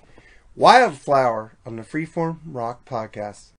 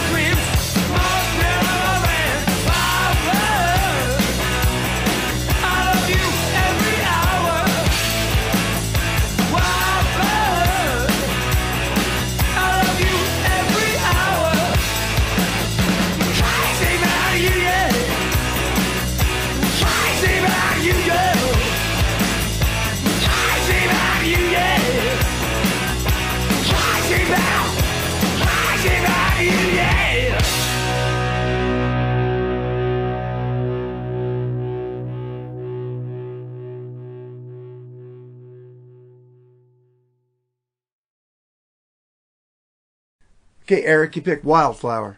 I feel like I'm on a radio show when you do that. Well, that's why Uh, I do it. My radio show's ending, so there you go. Wildflower, man, uh, great fucking song. Uh, you know, obviously everyone knows Love Removal Machine, but this is the first like uh, song I heard on the album that wasn't like a big radio hit. I mean, it was, I think it was one of the singles, and they had like a video for it, I believe. But uh, you know, this is not one that like you know the average rock fan's gonna know unless they actually like you know listen to the cult. Uh, I fucking love it, man. It's a sexy song. Ian Astbury just sells this one, man. He's got that sex appeal that uh, Jim Morrison had, man, and that's me being a big Doors fan. Once I got over my jealousy of him, I was like, okay, this guy fucking rules. He's like Jim Morrison, but a little bit more metal, a little bit more hard rocking, you know. And and I loved it. And uh, you know, when I was kind of wanted to do my band, this is kind of stuff I wanted to do, you know. And uh, it's a sexy song, man. Uh, I love like a lot of the stuff too, you know. So I love all the stuff too. Talking about I'm the wolf child, babe. Like all this Native American sounding stuff. It's pretty badass. You know, I love Native American stuff. You know, I have like you know a lot of the Native American jewelry and whatnot. So I'm really into like a lot of shit like that. I think it's kind of sexy, kind of cool. You know, but it's a great song, great way to kick off the album, man. I mean, it's a fun, sexy song. Yeah, man. I'm gonna say that Billy Duffy is the MVP of this band. I love Ian is right there with him, and the other 2 mm-hmm. they just left after. They're there. They're just They're there. They're just They're there. there. This band is Billy and Ian, so without them there would be no cult. But this song, man, why do the drums and bass sound the best on this album compared to the other ones that came before and after? After this, it's so crisp and booming sound. Now this song, man, it's a banger. This song fucking rules. Listen to Ian's vocals and Billy just shreds. One of the most underrated duos of all fucking time. This song fucking proves they are here to stay. What do you think about it, Mooger? Not much I can add to that. I mean, um, what what do you say about Ian and Duffy? I mean, as a pair, as a duo, duo. I mean, they just. I mean, you got Tyler Perry. You've got, you know, you got all those awesome frontmen and guitar players that get together. I think that the cult is severely underlooked as far as Billy Duffy is six fucking six with his fucking hollow body Gretsch out there. And then you got Ian just being the Doors frontman that he is. And I don't know, man. He has more power than Jim. No, he has more power than Jim. Oh my god. He just there's something about him. There's something about that pair that it- it's no it's no mistake when I moved into Sonic Temple that the uh, the video basically switched to Duffy and, and Ian. I mean, you never saw the other guys. Matt Sorum came in. He was amazing. We all know that Yeah. and we know the other bass players are have been great, but who does the video? uh, Who who wants to see any of those other guys? We just want to see Ian and Duffy. Just like I only want to see Tyler. I was at the show, I just Tyler, watched you know? Ian and Billy. I didn't watch the bass and the drummer. who did, No. and that's why no. That's why they they disappeared slowly from the videos. Yeah. If you if you go back, so Yeah. Eric? That's fucking amazing. Uh, well, Eric already talked about Wildflower, and I Yeah. So now we The get bass player and the drummer are basically NPCs, non-playable characters. that sucks because they do sound so good on this album. I know. I think As people, mostly though, they're forgettable. I think that's mostly Rick Rubin who did that for them. But uh, Peace Dog, Eric. Peace Dog, man, really good song, real sexy and dirty riff, man. Uh, I, fucking love it. And the the biggest part is, man, that delivery, like on the chorus, like the way Ian sings it, it's just like that that melody line he does, you know, for the chorus, just fucking rules. It's so good, and uh, the drums on this one are are fucking phenomenal. I mean, they're just loud, they're in your face, but they're not like you know real. They're not like process science, like the Bob Rock drums. They still have like that you know, kind of organic sound to them, man. So I, I fucking dig this song. Great, great way to, you know, uh, great way to, you know, one-two punch for the album to start off on. I love Peace Dog. Yeah, if you listen to the album Love, and then you go to listen to this album and go, what the fuck just happened to this band? they just turned into metal hard rock. It's like Yeah, God for real. Damn, they're just like you could hear that on like She Sells Sanctuary Rain with the guitars that they could fucking rock it out. And Rick Rubin brought this shit out. No song is over five minutes on this album. It's pure fucking rock and roll. Like I Iron Maiden should do that. it's a fucking seat. Yeah, I agree they should do it, but I like the new albums. Uh, fucking their first two albums was not like this. This is fucking. Rick Rubin took a goth band and made them fucking rock. This song rules. Mooger. Well, because in the recording studio, the the like the assistants, the engineers were in like the space between recording studios, and they're like, "Man, we're hearing ACDC, we're hearing um, Led Zeppelin, we're hearing you know all this other stuff," and they're like, "Why?" And it's like, well, Rick Rubin was trying to get ACDC's guitar sound. They were trying to get, you know, Led Zeppelin's drum tone and vocal tone, you know, and he was really working that up. Now, that being said, can you imagine like Love Removal Machine with a heavier fucking guitar sound? Yeah. Like something that's not, it, it's a little wimpy to me. now, when I hear it, does it have the attitude? Yes, it does. Does it have the formula to make a rock and roll sound? Yes, it does, absolutely. But can you just imagine if you just put that distortion maybe to nine or ten? Oof. You know we're on Peace Dog, right? Oh, I I know. I'm just saying. I know Okay. we're on Peace Dog. I know Okay. we're on Peace Dog. And Peace Dog is an amazing song.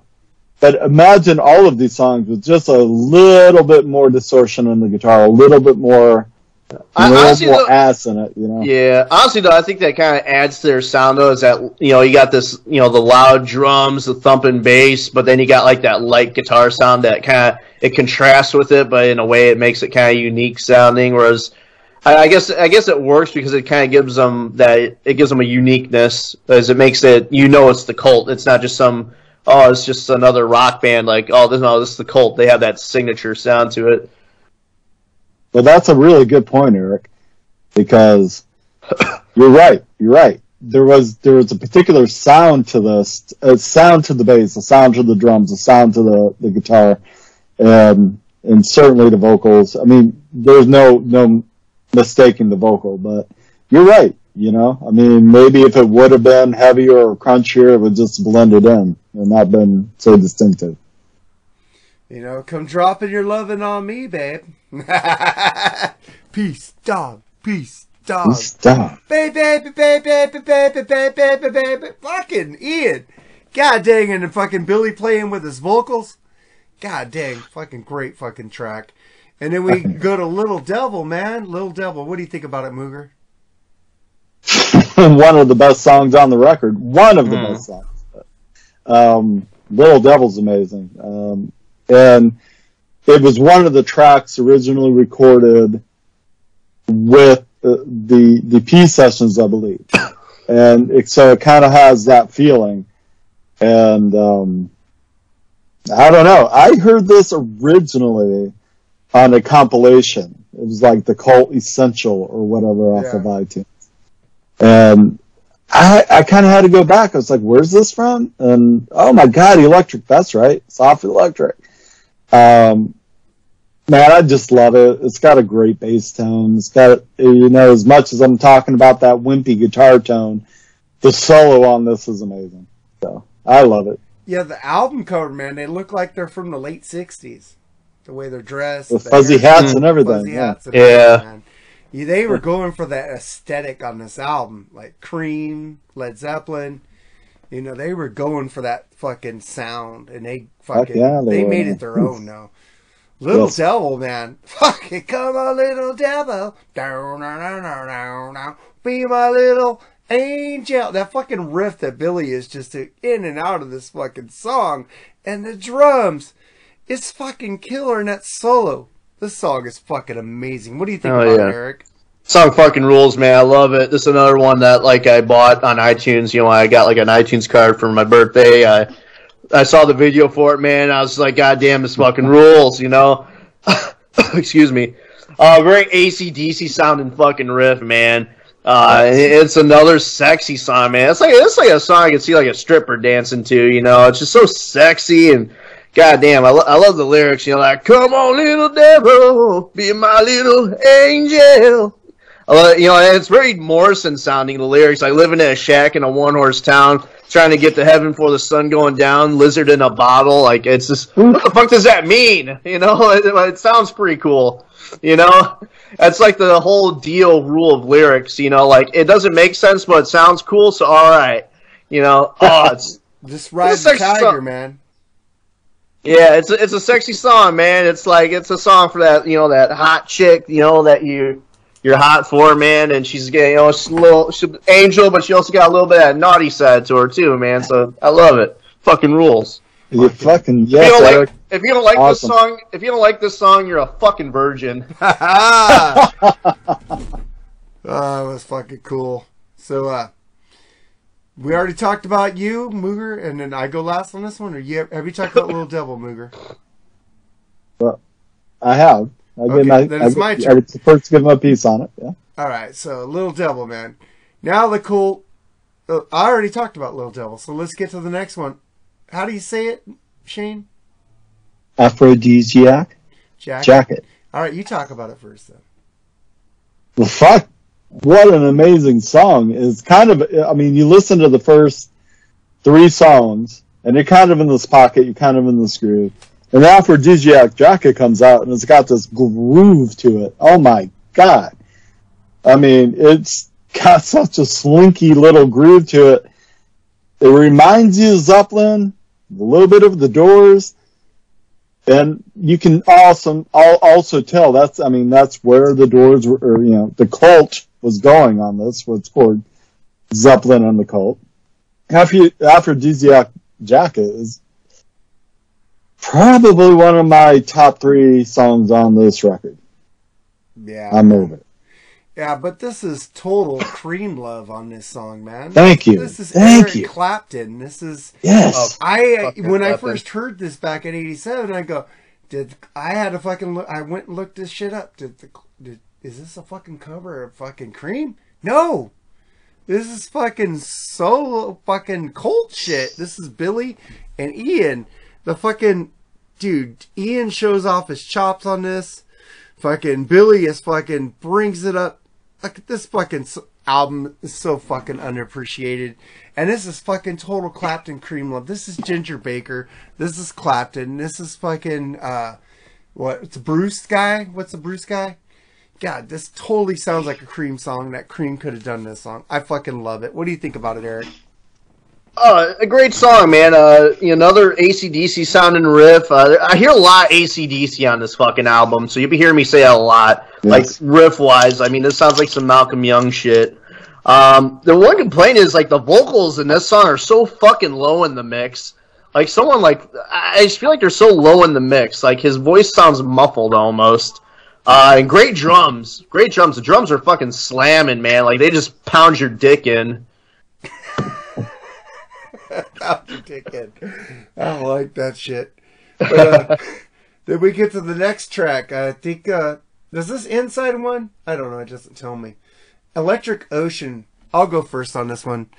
Drums, bass, riff, riff-tastic, and Ian rules. Listen to his range on this song. God, Billy's fucking tearing up shit. Like fucking make him make get your dick hard. Just listen to his solos on this. Fucking ball has fucking balls. All you need to recognize is and give me some fucking so. Give me so. What do you think about it, Mooger Fooger? Everything you just said. Oh my goodness. Um, everyone's ripping it up on the song, and you would think from the name of it, it eh, it's not going to be that. It's just going to be a Zeppelin ripoff or something, and it is not. It is so good. Right when he goes, "Give me soul," the band just starts tearing it up. It's like That's what I'm saying, man. I mean, it just holy shit. Holy shit. This is a great fucking song. And it just kind of, in my opinion, shows where the cult's going progressively in, in their music. And they're kind of getting out of the, I mean, Aphrodisiac Jacket was definitely, I think, a departure. And I think this one is not only a departure, but it's like a musical progression, drum wise, bass, guitar, vocal. You heard Ian on this song, Mark, right? Yeah. Right? Yeah. Where's he going? Where's he going, man? He's rocking his ass out. yes, he is. So, Eric, Give me some. you got to give it to us, man. Oh, Bring man. us down. So Electric Ocean is kind of where like the album kind of loses me a little bit. It's not a bad song, but I don't know. This one just kind of, it just this one sounds a little bit generic. Um, didn't really do much for me. Uh, like the riff, it feels like a riff I've heard like a thousand times before. And I will say, it, this one gives me a vibe. It sounds like ACDC trying to do Love Shack. That's the kind of vibe I got from the song. Oh, man. It, it sounds like ACDC trying to do Love Right Shack. when Ian Like- says "Give me soul," the band just tears it up, though, man. It's like, "Hey guys, tear it up." I'm gonna say, "Give me soul," and then they just It's, fucking. it's okay, man. Eric has his opinion, and I it's know. I know. It's appreciated. Yeah, he said, "Give me soul," and they went to the Love Shack, oh my god, I a like place where they can get a place where they can get together. Eric, you fucking make me fucking laugh. Okay? Ah. All right. Well, let's get to some bad fun. I'll take this one first. Uh, drums are so hoppy, fun rips, fun riffs, man. Bass is riffing it up, and then the vocals, and then this is like a speeding ticket, man, to fucking play this song, man. Billy can do those quick, memorable solos, and it has such an impact on the songs. He like doesn't sit there and go for days. He just plays his little fucking tear it up solo, and then he says, "Here, Ian, band, take the rest of the song, man. I got my shit out." But what do you think about it, uh, Mooger? The same, but I'm gonna have to go with Eric on this one. I know he's gonna go here. about it yet. I know he's gonna go here. He's gonna say it's a, an ACDC riff, and goddamn, it is. It is. Okay. I mean, it, it's um, it's fun. It's fast. I love it. There- sometimes you don't need to think too much on a song. You just need to like it. You need to drive fast and get a speeding ticket, I guess. So. What do you think about it, Eric? Uh, this song fucking rules, man. It's kind of very punky. Um, uh, I love like kind of the, the shuffle on it, you know, and uh, it reminds, and yeah, it, it reminds of ACDC, but a specific song. It doesn't just sound like ACDC. It sounds like Beating Around the Bush by ACDC. I, it reminds me of that song. Uh, very dirty sounding guitar solo that I fucking love.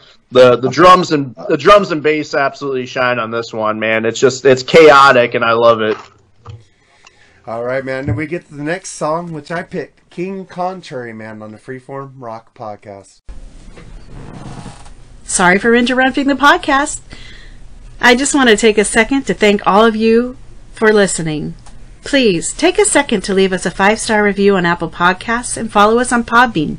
And join the Freeform Rock Podcast community on Facebook. Now, back to the show.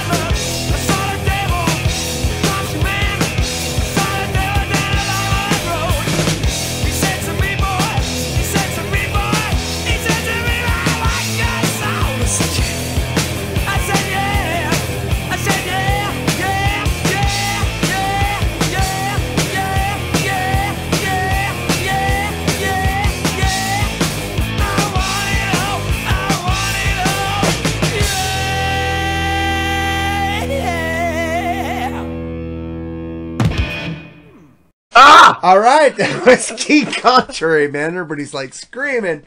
Yeah, because Actually, somebody was coming in the door. Is This song rules.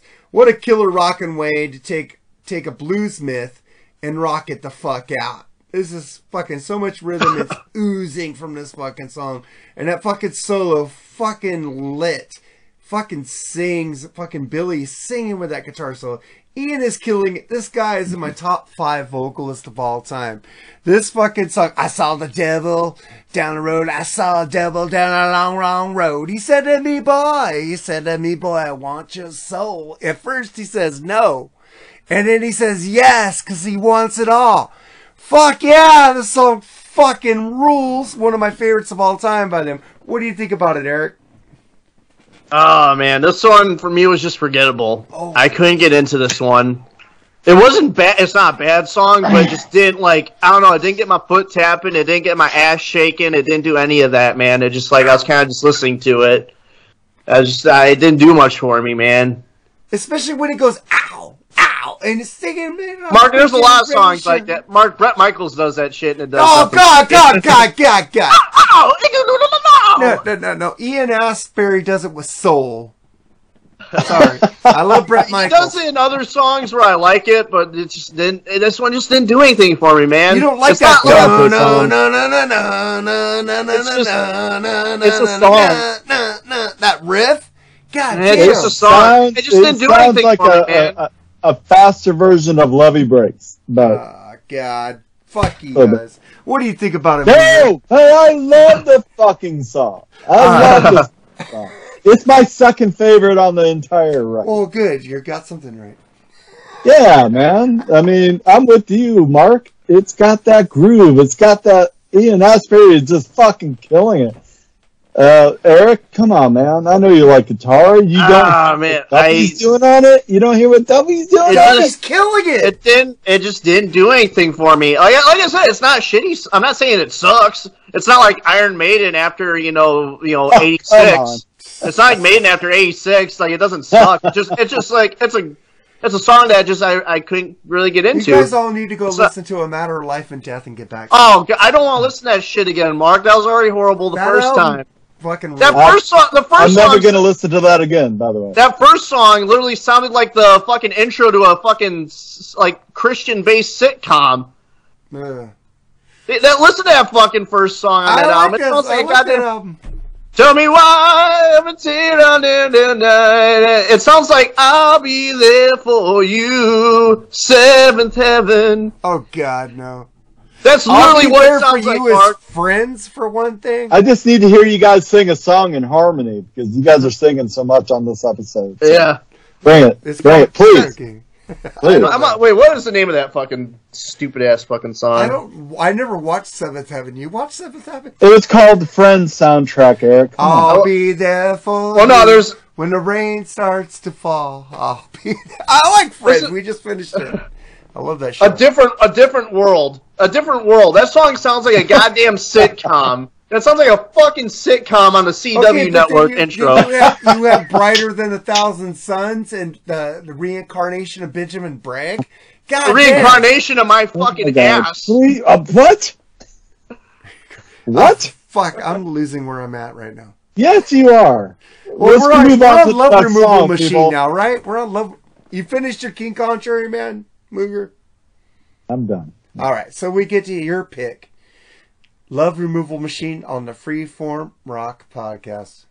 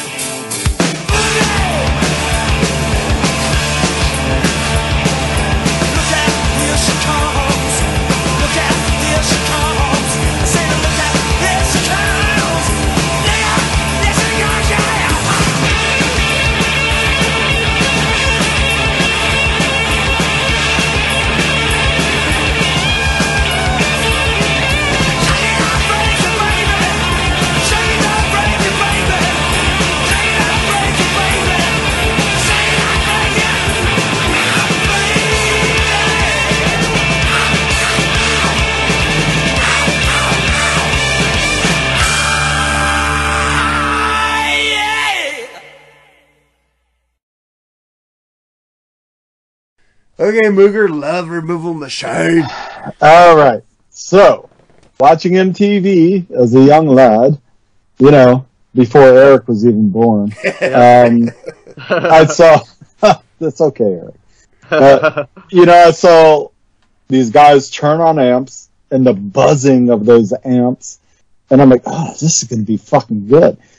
And then I love Billy Duffy. I love Ian. Who are those other guys in the video? I don't give a shit. They're NPCs, Yeah, they're AI. you non-playable characters. It's Jamie Exactly. Stewart and Les Warner. There you go. God, did you actually So- research that shit? No, I just looked on Wikipedia real quick. Oh, you researched it then. Uh, Les? well, they do sound great on this album. Les? Les isn't there. Come. Les That would have the been a? Turkeys Away episode from 1978. Anyway. Um, but when Duff lets like hits those first chords, I'm like I said earlier, and I know we were on another song, but Eric, you make a good point. If that would have been a more crunchy guitar and a more distorted guitar and a heavier guitar, Mhm. it might have just blended in with everything else at the time. Yeah. And but You you, had to had this one like you, you had this almost I don't know how Rick Rubin got it, but it's almost like acoustic with a little bit of electric, and it was just enough. It was just enough. So da da da da da. You know, oh my god! And that, That just not- drummer kicked ass. Come on, and the bass player were like boom, boom, boom, boom. boom, Um, boom, the boom, drummer sat too far up on the seat. He didn't. I like drummers to lay on the backbeat. This guy was just too excited. But I don't know. I don't think he was a real drummer. I think he was just a like a video drummer. he was a figment of our imagination. He was like, yeah, just like, yeah, we're gonna put you up here, yeah. and, and he didn't use any toms. It was all snare and hi hat and cymbals. So you know, if you can't have tom, I don't know what to say. But anyway, it is um, probably my number one track off the record, only because I have such good memories of seeing it on MTV so many times as a young kid. And this seeing Billy Duffy just rock that fucking guitar, man. I mean, and Ian just tear it up. And even though he changed wardrobe two or three times during the whole video, I don't know how that happens. Yeah, how the fuck does that happen? I don't know, man. It just happened. It's a magic. I remember being a kid. I remember being a kid. You know, when you're, you know, you're a kid, you're not that smart, you know, and uh, I used to think like, how does he change his clothes so fast? You know, not realizing that you can stop the video and like recontinue, and like y- videos and movies are filmed in like you know certain days. You know, Come on, Eric. You were born in 93, god damn it. You have the technology. we have the technology. We can rebuild him. Six million dollar man. I Fucking love that shit. nice. Uh, All right. So that was your opinion on Love Removal Machine, Mooger? Yes. All right. I'm gonna let Eric go last on this. Man, the video's so fucking Oh, fuck cool. you. Makes you want to go. Hey, you're you're like the star since we don't have Charles. so you want to run out, buy a ticket, go see them. Lyrically, man, it's a fun time. But what the fuck are they singing in this fucking t- tunes? I was like, I found no meaning, but the music was so fucking good. I never, I'm a lyric guy, so I I had to go look up what they meant from this song. So it says, at its core, love remo- love removal machine is a song about the power of love to transform individuals and society. The lyrics, I'm a love removal machine. I'll give you love. I'll give you misery. Suggest that love is used as a force for good or for destruction. The duality is reflected in the song's intense guitar riffs and pounding drums, representing the fire and heart of passion. So I had to look. What the look fuck it up. is it? What the fuck is this Nietzsche? I guess so, man. They, they, they what I found. I, I said, what does this song mean? I was like, what the fuck is a love removal machine? That I got didn't me think it more was that. confused. That's got me more confused now than it did before. Well, it's like Yeah. they, well, it's kind of like that you could use love for destruction or good. That makes sense, right? I didn't know I was taking a goddamn psychology class here. Well, I thought I, was I- I kinda listening fucking shortened rock it and down. roll. I shy, I, I kind of shortened it down for layman's terms. There, I said it's kind of like you use rock, you use fucking uh, sex for good or evil, man. No, no, it has nothing. I don't Well, think it it's like that has scene anything in- to do. No, no. It's like it that has scene in uh, it's like that Uh, scene in Grease too, where like he uses the threat of nuclear war to have a girl sleep with him. hey, that worked, right? No, It did work. God, You guys are totally missing the fucking point. What is the point? Eh, eh, There's eh, no point. What the hell is a love removal Educate- machine? It sounds educate me. painful. It sounds You painful. want to know what a love removal machine is? What is It people? sounds painful. What is it? a vacuum fucking cleaner? Okay. That, It does well, well, I know your what the red room. I fell into the red room is like a fucking hooker den, right? So you know Oh. that. You know the red lights out, and you're going to the hookers, and you know. He no, he's basically saying that I'm gonna come in, I'm gonna fuck your life up, and I'm gonna leave you feeling like you never wanted to be loved. I am a love removal machine, bitch. I'm gonna come in and fuck you, leave, and you're gonna be sad. I thought I'm a love removal machine. I thought a love removal machine was uh, a woman that makes you come to a blowjob and swallows your load. Ooh. that That's a love disposal. That's a love. No, no. If she machine. spit, if she spits it out, it's a disposal machine. If she swallows it, it's a removal machine. She removed that shit. Yeah, you asshole. She doesn't leave a, she doesn't leave a mess. Love I, I like disposal I like both your description better than the one I found online. but you can use love for good or evil, you know. But Eric, Oh my man, God. you're gonna go last on this one, man. Love removal machine, man. Love removal machine. Uh, yeah. Before I got this whole lesson and lecture about fucking Nietzsche and Aristotle and all this bullshit, this song fucking rules, man. I, I love this song. this is the first uh, cult song I heard. Now it didn't grab me at first. I never, I didn't like the song when I first heard it back in the day, but it grew on me, and now I fucking absolutely love it, man. It's a great, sexy song. I love. Uh, is he saying like she got me when he's talking about the girl in the beginning? Is he saying she got me a beer? Because that's a classy lady so. right there. I think he said. Yeah, I think he said. Yeah, I was like, man, that's cool. Uh, but uh, anyway, Come uh, in, Bill. Yeah, yeah, yeah. oh, Oh yeah. Love removal machine. I love that song. Removal. That fucking power that he uh, sings, man. Yeah. Oh my god, he's got so much power in his voice, and I mean, I, I've heard him live too nowadays. I mean, you can tell it's that style took a toll on his voice though.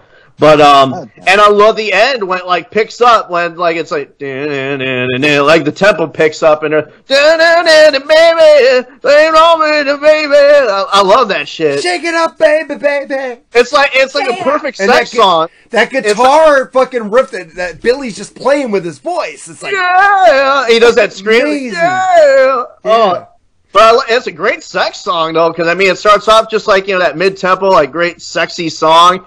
But then at the end, man, that's like when you start like, all right, let's go to Pound Town, baby. You know, it's like let's let's speed it up. I love it, man. It's a sexy song, dude, and uh, yeah, that's for me. That's what a love removal machine though is. It's a woman that'll suck your dick till you till you come, and uh, she'll swallow that shit, so you don't got to worry about uh, cleaning up.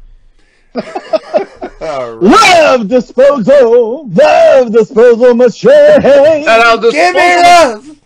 If she spits it out, that's a love disposal machine. she just disposes it and it makes a mess. Oh my god. I'm Or gonna she'll be spit banned. I'm sorry. Yeah. Or she'll like she'll take your water or your drink and she'll like swish it around her mouth and spit it out on the sidewalk as people walk by and are like, "Whoa, what are they doing in there?" Oh my god. Disposing of love, baby. yep. Great Oh, fucking yep. song. I give it a. Yeah. Let, let's get to the cover song. I give it a. I give it a Uh, five this is horrible. Semen loads. Let's get to the cover song, "Born to Be Oh Wild." shit. Mooger, you already started talking about it. Yeah, it's horrible. I I don't like the song from the original. I never need to hear the song again. I heard Lizzie Borden cover it. I've heard a million people cover it. Cult did not Well, need to cover you just this. gave Eric a chubby with Lizzie Borden. Yeah, yeah. If you heard some, if you heard like, if you heard that, that's my dick hitting the. I'm my sorry, it was a Lizzie. I love Lizzie Borden. Eric is like, "Ooh, Mooger, I love you." But, uh, since Ah. since we're talking about you already, what do you think about this cover? Oh, this cover fucking sucks. It's horrible. I, I hate this. I've never been a fan of this fucking song. I, I love Easy Rider, but man, I hate that fucking song. It sucks. It's terrible. The only version I like is the fucking Lizzie Borden version. I think Lizzie Borden actually does it very well. I remember when I saw Decline of Western Civilization Part 2 in elementary school in fifth grade, and I saw that. I'm like, God damn, that fuck, he actually made that shitty song good. I fucking love Lizzie Borden's version of the song, but damn, the Cult fucking suck at trying to cover this song. It's horrible. They took a shitty song and made it even shittier. They slowed it down. It's so boring and tired, and it's so bad. It's making Mooger Fooger take shots of Fireball. I saw that. It's so bad. Fuck I this snorted guy. that shit. It's not that good snorting it. Oh, that's Oh, it's just some. Oh no, I see. Oh yeah, that's like some tequila or some shit or It's something. 99, man. 99. Ninety nine, whatever the. Yeah, it was like Whatever that something. is. Shit. Yeah, I'm out but booze. Fuck. this song's so bad it will turn you to drink. That's how bad it is. It's horrible. Yeah, I I'm hate gonna- this. I'm gonna take song. I have to take a drink just to get that song off my mind. Oh, and like the funny thing was, I saw that in the track list, and I'm like, no, please tell me it's just like a similar song title. And I heard it, I'm like, oh my god, this shit sucks. Like, I- why? I just Why do bands feel the need to cover this shit? I don't You're not know- Lizzie Borden. You can't make this shit good unless you're Lizzie Borden. Whatever. But I'm just going, why do you take a fucking great fucking song and slow it down? It's not a great song on any level. It's not a But great the song. is, They made it slowed worse. it down. I think Yeah, they could've- made it even worse. I think they could have made it Mark, better like- if they sped it up. No, that's because like Ian puking on does a pile of shit. Ian does great vocals on this, but the others, the rest of the music just lags with his vocals. Oh, so it Mark, doesn't- it's so Because I know there's it's, so bad, much co- bad- it's a okay. bad cover. I do skip this. I do It's a skip bad this when I song, hear this Mark. album. Mark, slowing it They're down. was- better than this. Yes, They're a better exactly. band than this. Exactly. They could have picked. I would have rather heard them do "Riders on the Storm." How about Okay. Groove, Yeah, that'd been Inco- awesome. How about Groove Incorporated off the Peace Sessions? Fucking- That's a great Mark, fucking the- track. Or Mark, Love fucking- Tro- or Love Trooper or Zap C- City, Conquistador. Be- You know, Yeah. they could have done lots of other songs and, and put in this. I think this is a record company fucking shit. Let's put a company. It is a record was, yeah. company It's record company and it sucks. shit. This is not the That's right. cult, man. They don't even play the So song bad. live. They don't. It's Why so would they? Bad. Yeah, why would they want to play this shit live? It's so bad. It's like it's already a shitty song, and then they slow down and make it even worse. It's like puking on a pile of shit. I agree, man. I, I don't know why this song was on this album. They don't even like it. Fucking record company could fucking suck their dicks. But then we get to the next song, Outlaw. I'll take this one first, man. Killer riffs on this song, man. Ian, what pipes this man has. Fucking soul and grit, harmony. While you can feel his soul, like Billy with his guitar, you can feel Billy fucking, you just feel him shredding and you feel his fucking power on that fucking guitar. This is a great album track. Thinking that Billy fucking rips a great solo on this also. Uh, Eric. A really good song, man. I fucking love it. Billy shines on this one. This is definitely like his moment. I think. Uh, you know, of all the songs on this album, I think this is really where Billy shines. It's definitely his song, man. He kicks ass on this one. Cool song. I think, and uh, spoiler, alert, this one should have ended the album. Uh, I'm Uh. there with you. But uh, what do you think about it, uh, Shane? It's it's so good. It is just so good. Um, Ian is in top form. Duffy is just ripping the shit out of the guitar on this one. I think the tempo could have been different, but that's just me imagining. But um, yeah, man, I I love this song. What you guys? I mean, you guys, you know, All you like it. Um, Yeah. I can't believe Eric likes it. You didn't you didn't bring out one ACDC riff Outlaw uh, from the man, at all. Badlands, baby, Badlands, baby. I fucking that. And then fucking when he goes, ah, and then that fucking guitar solo just comes in and Oh, Billy just God damn. tears your face off. God, Yes. damn, why wouldn't Eric like this song? Whew. Oh, so it's a good song. It's a nice little ditty. Yeah, he already alluded to the last song on the album, which I'm probably gonna agree with him. Memphis Hip Shake, Eric. Memphis hip. Oh, Memphis hip shake. More like Memphis hip replacement. Fuck this song. It's such a weak way to end the album, man. It's just so bad. It's just boring as fuck. It's just like I just I can't get into this shit, man. It's just yeah, it's weak. It's boring. Uh, if I had an erection listening to Love Removal Machine, my erection went away. If you if you have Vi- if you take Viagra and you have a boner that lasts longer than four hours, listen to Memphis Hip Shake. It'll go away. Well, I've seen Mooger flip you off, so I'm gonna let the good review go last. I, I, I like I Want a Woman by Ratt. I'd rather listen to that. Oh, that song. song rules. Okay. I love that damn song. That's I such a love good it song. too. Okay. But um, I think Mooger's probably going to have the only positive review on this. I think Outlaw should have ended this album, or maybe one of those other tracks. This song is just fucking boring. The offbeat fucking rhythm to it. It's like you guys fucking just rocked it out with Outlaw and you fucking end it with this turd. What the fuck? I hate this song. I give this album 9 out of 11 bong rips. Shane, Mooger. You are all wrong. This song is amazing. Um, this is basically "Levee Breaks" by Zeppelin. I mean, it is slow. It is No, dragging. no, no. Yeah, yeah, yeah, yeah. Shut up. It's my spot, punks. I'm just joking. You Yeah, guys no, this- step this all is, over me. No, dude, you this be, isn't. be this who isn't- are, man. This isn't when the levee breaks. This is when the levee breaks a hole in my ass.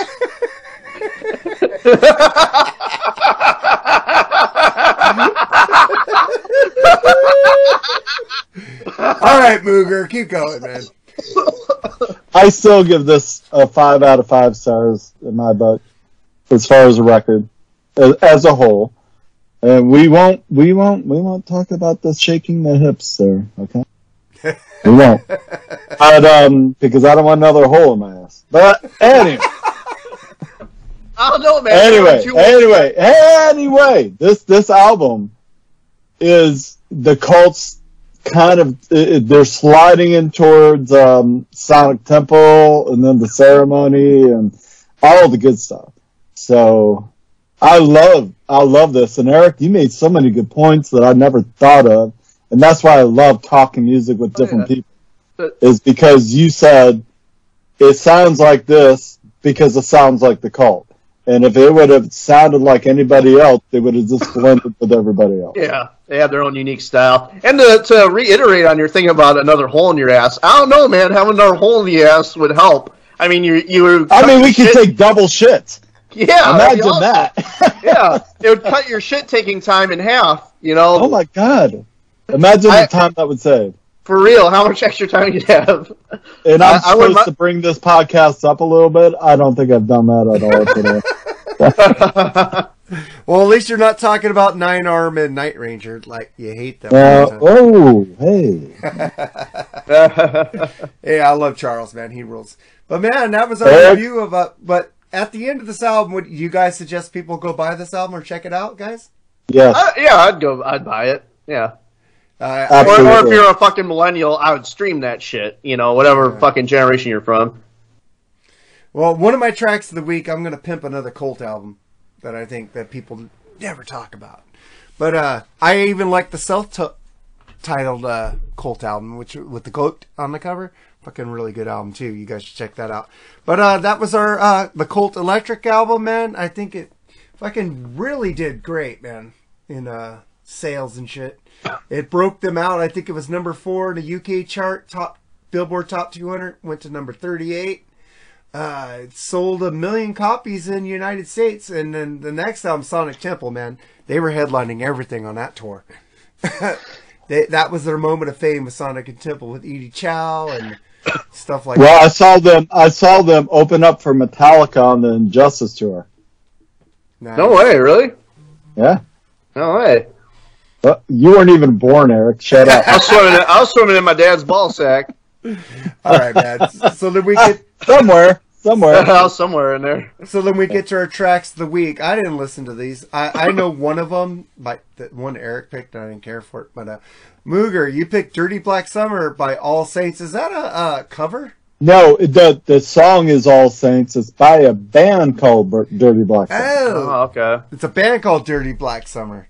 And It's a great Danzig Saints. song. It's a great Danzig song. Okay. But it- they All Saints is oh my goodness. I thought I stumbled upon this band and they are so good. They are so good. You'll like them. All right. Then I, I picked a, a later cult song. Uh, it's for, called I Assassin from the Yes. album Born Into This. That album is fucking punchy as fuck. Guitar riffic. The album fucking rules. Everybody talk. Nobody talks about Born Into This.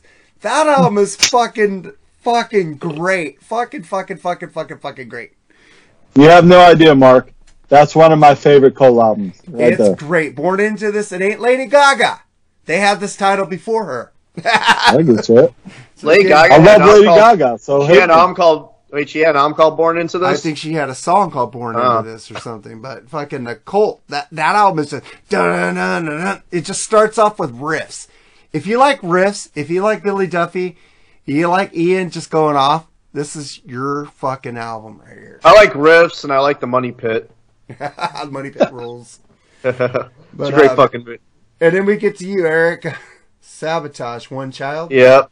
Great fucking song. Oh my god, sabotage? From Really? Dead Winter Dead. The only Okay. sabotage I like is by the Beastie Boys. All right, man. I want to thank uh, you, Eric, man, RMCP Jordan, man. Pimp your shit, man. Yeah, man. Uh, check out the Rock All Over You podcast. We're available on Apple Podcasts. We're available on fucking Spotify, and we're available on Podbean, and I think we're available on Amazon too, like Mark said once. Uh, check us out, man. Uh, leave a goddamn fucking comment. I pounded my table for that. Leave a fucking comment or something on our, or a review or something on our iTunes. Um, leave us a review or something. Spread your ass cheeks on that subscribe button and sit on it and hump it. And uh, fucking yeah, check us out. Our latest episode at the time we're recording this is part one of our holiday special, Dockin' around the Christmas tree, where we do our top twenty Dokken songs. Great Uh, episode. part I two- hated it. You ended it at 10. Ooh, god damn part it. two, part two is coming up. So yeah, check us out, man. We got some uh, great episodes coming up. We're gonna kind of hit a little bit of a lull in uh, January, just because I'm gonna be moving. I'm also going on vacation in December, but then we'll be back stronger than ever. Hey, Freeform Rock Podcast will never miss an episode. But uh, Shane, man, this is your first episode, Mooger Fooger. How did you feel, man? This is your first real episode. You picked the album, man. Give me your thoughts on that. Well, I'm going to tell you I love Electric. I'll give it a 5 out of 5. I love talking music with anybody, anytime, busting balls. My cheeks hurt from laughing so much today. Um, what cheeks hurt? Eric, I love you. I, I love meeting you, Eric, even though Oh, I couldn't meet you. Yeah, I yeah, could- yeah. Can't see you, but I, I love it. I, I can't believe I met the Mooger Fooger, man. I, I legit didn't even think you were a real person. I thought that was just some inside joke or something that, you know. Did I did I disappoint?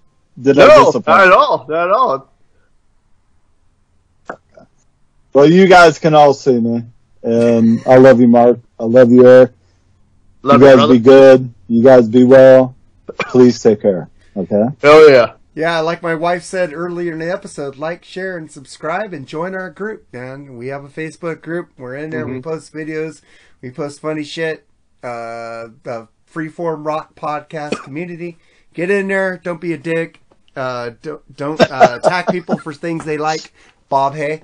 Uh, but let, uh, let's get the fuck out of here, guys, man. Thank you, guys. Take it easy. Later. Later.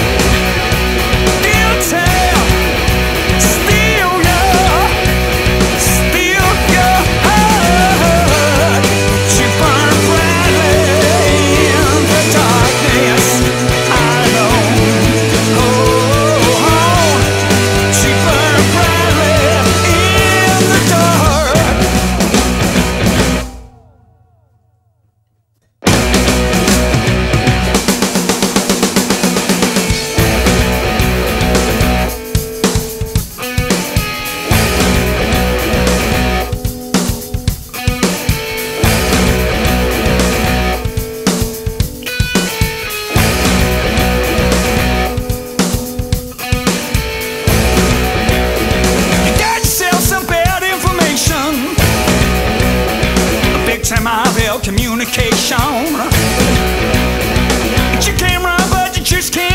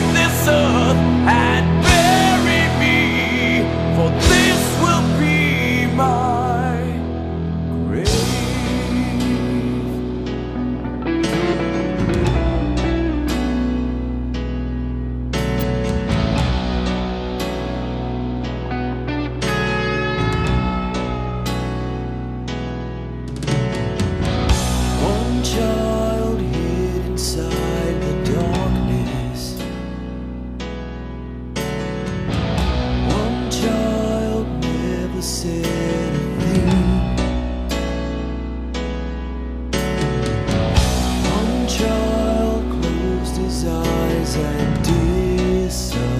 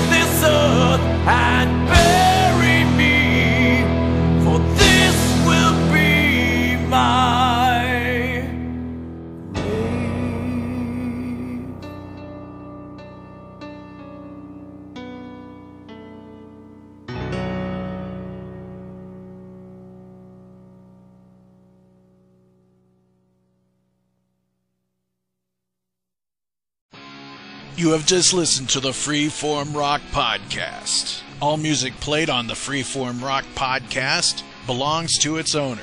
If you like it, go out and buy it. Get your music on Amazon, iTunes, or at your local record store. Support what you love. Support the artist by seeing them live, purchase their music. The Freeform Rock Podcast is not affiliated with any of the artists or music that we play. Thank you for listening to the Freeform Rock Podcast. We'll see you on the next episode. Until next time, stay free and rock on.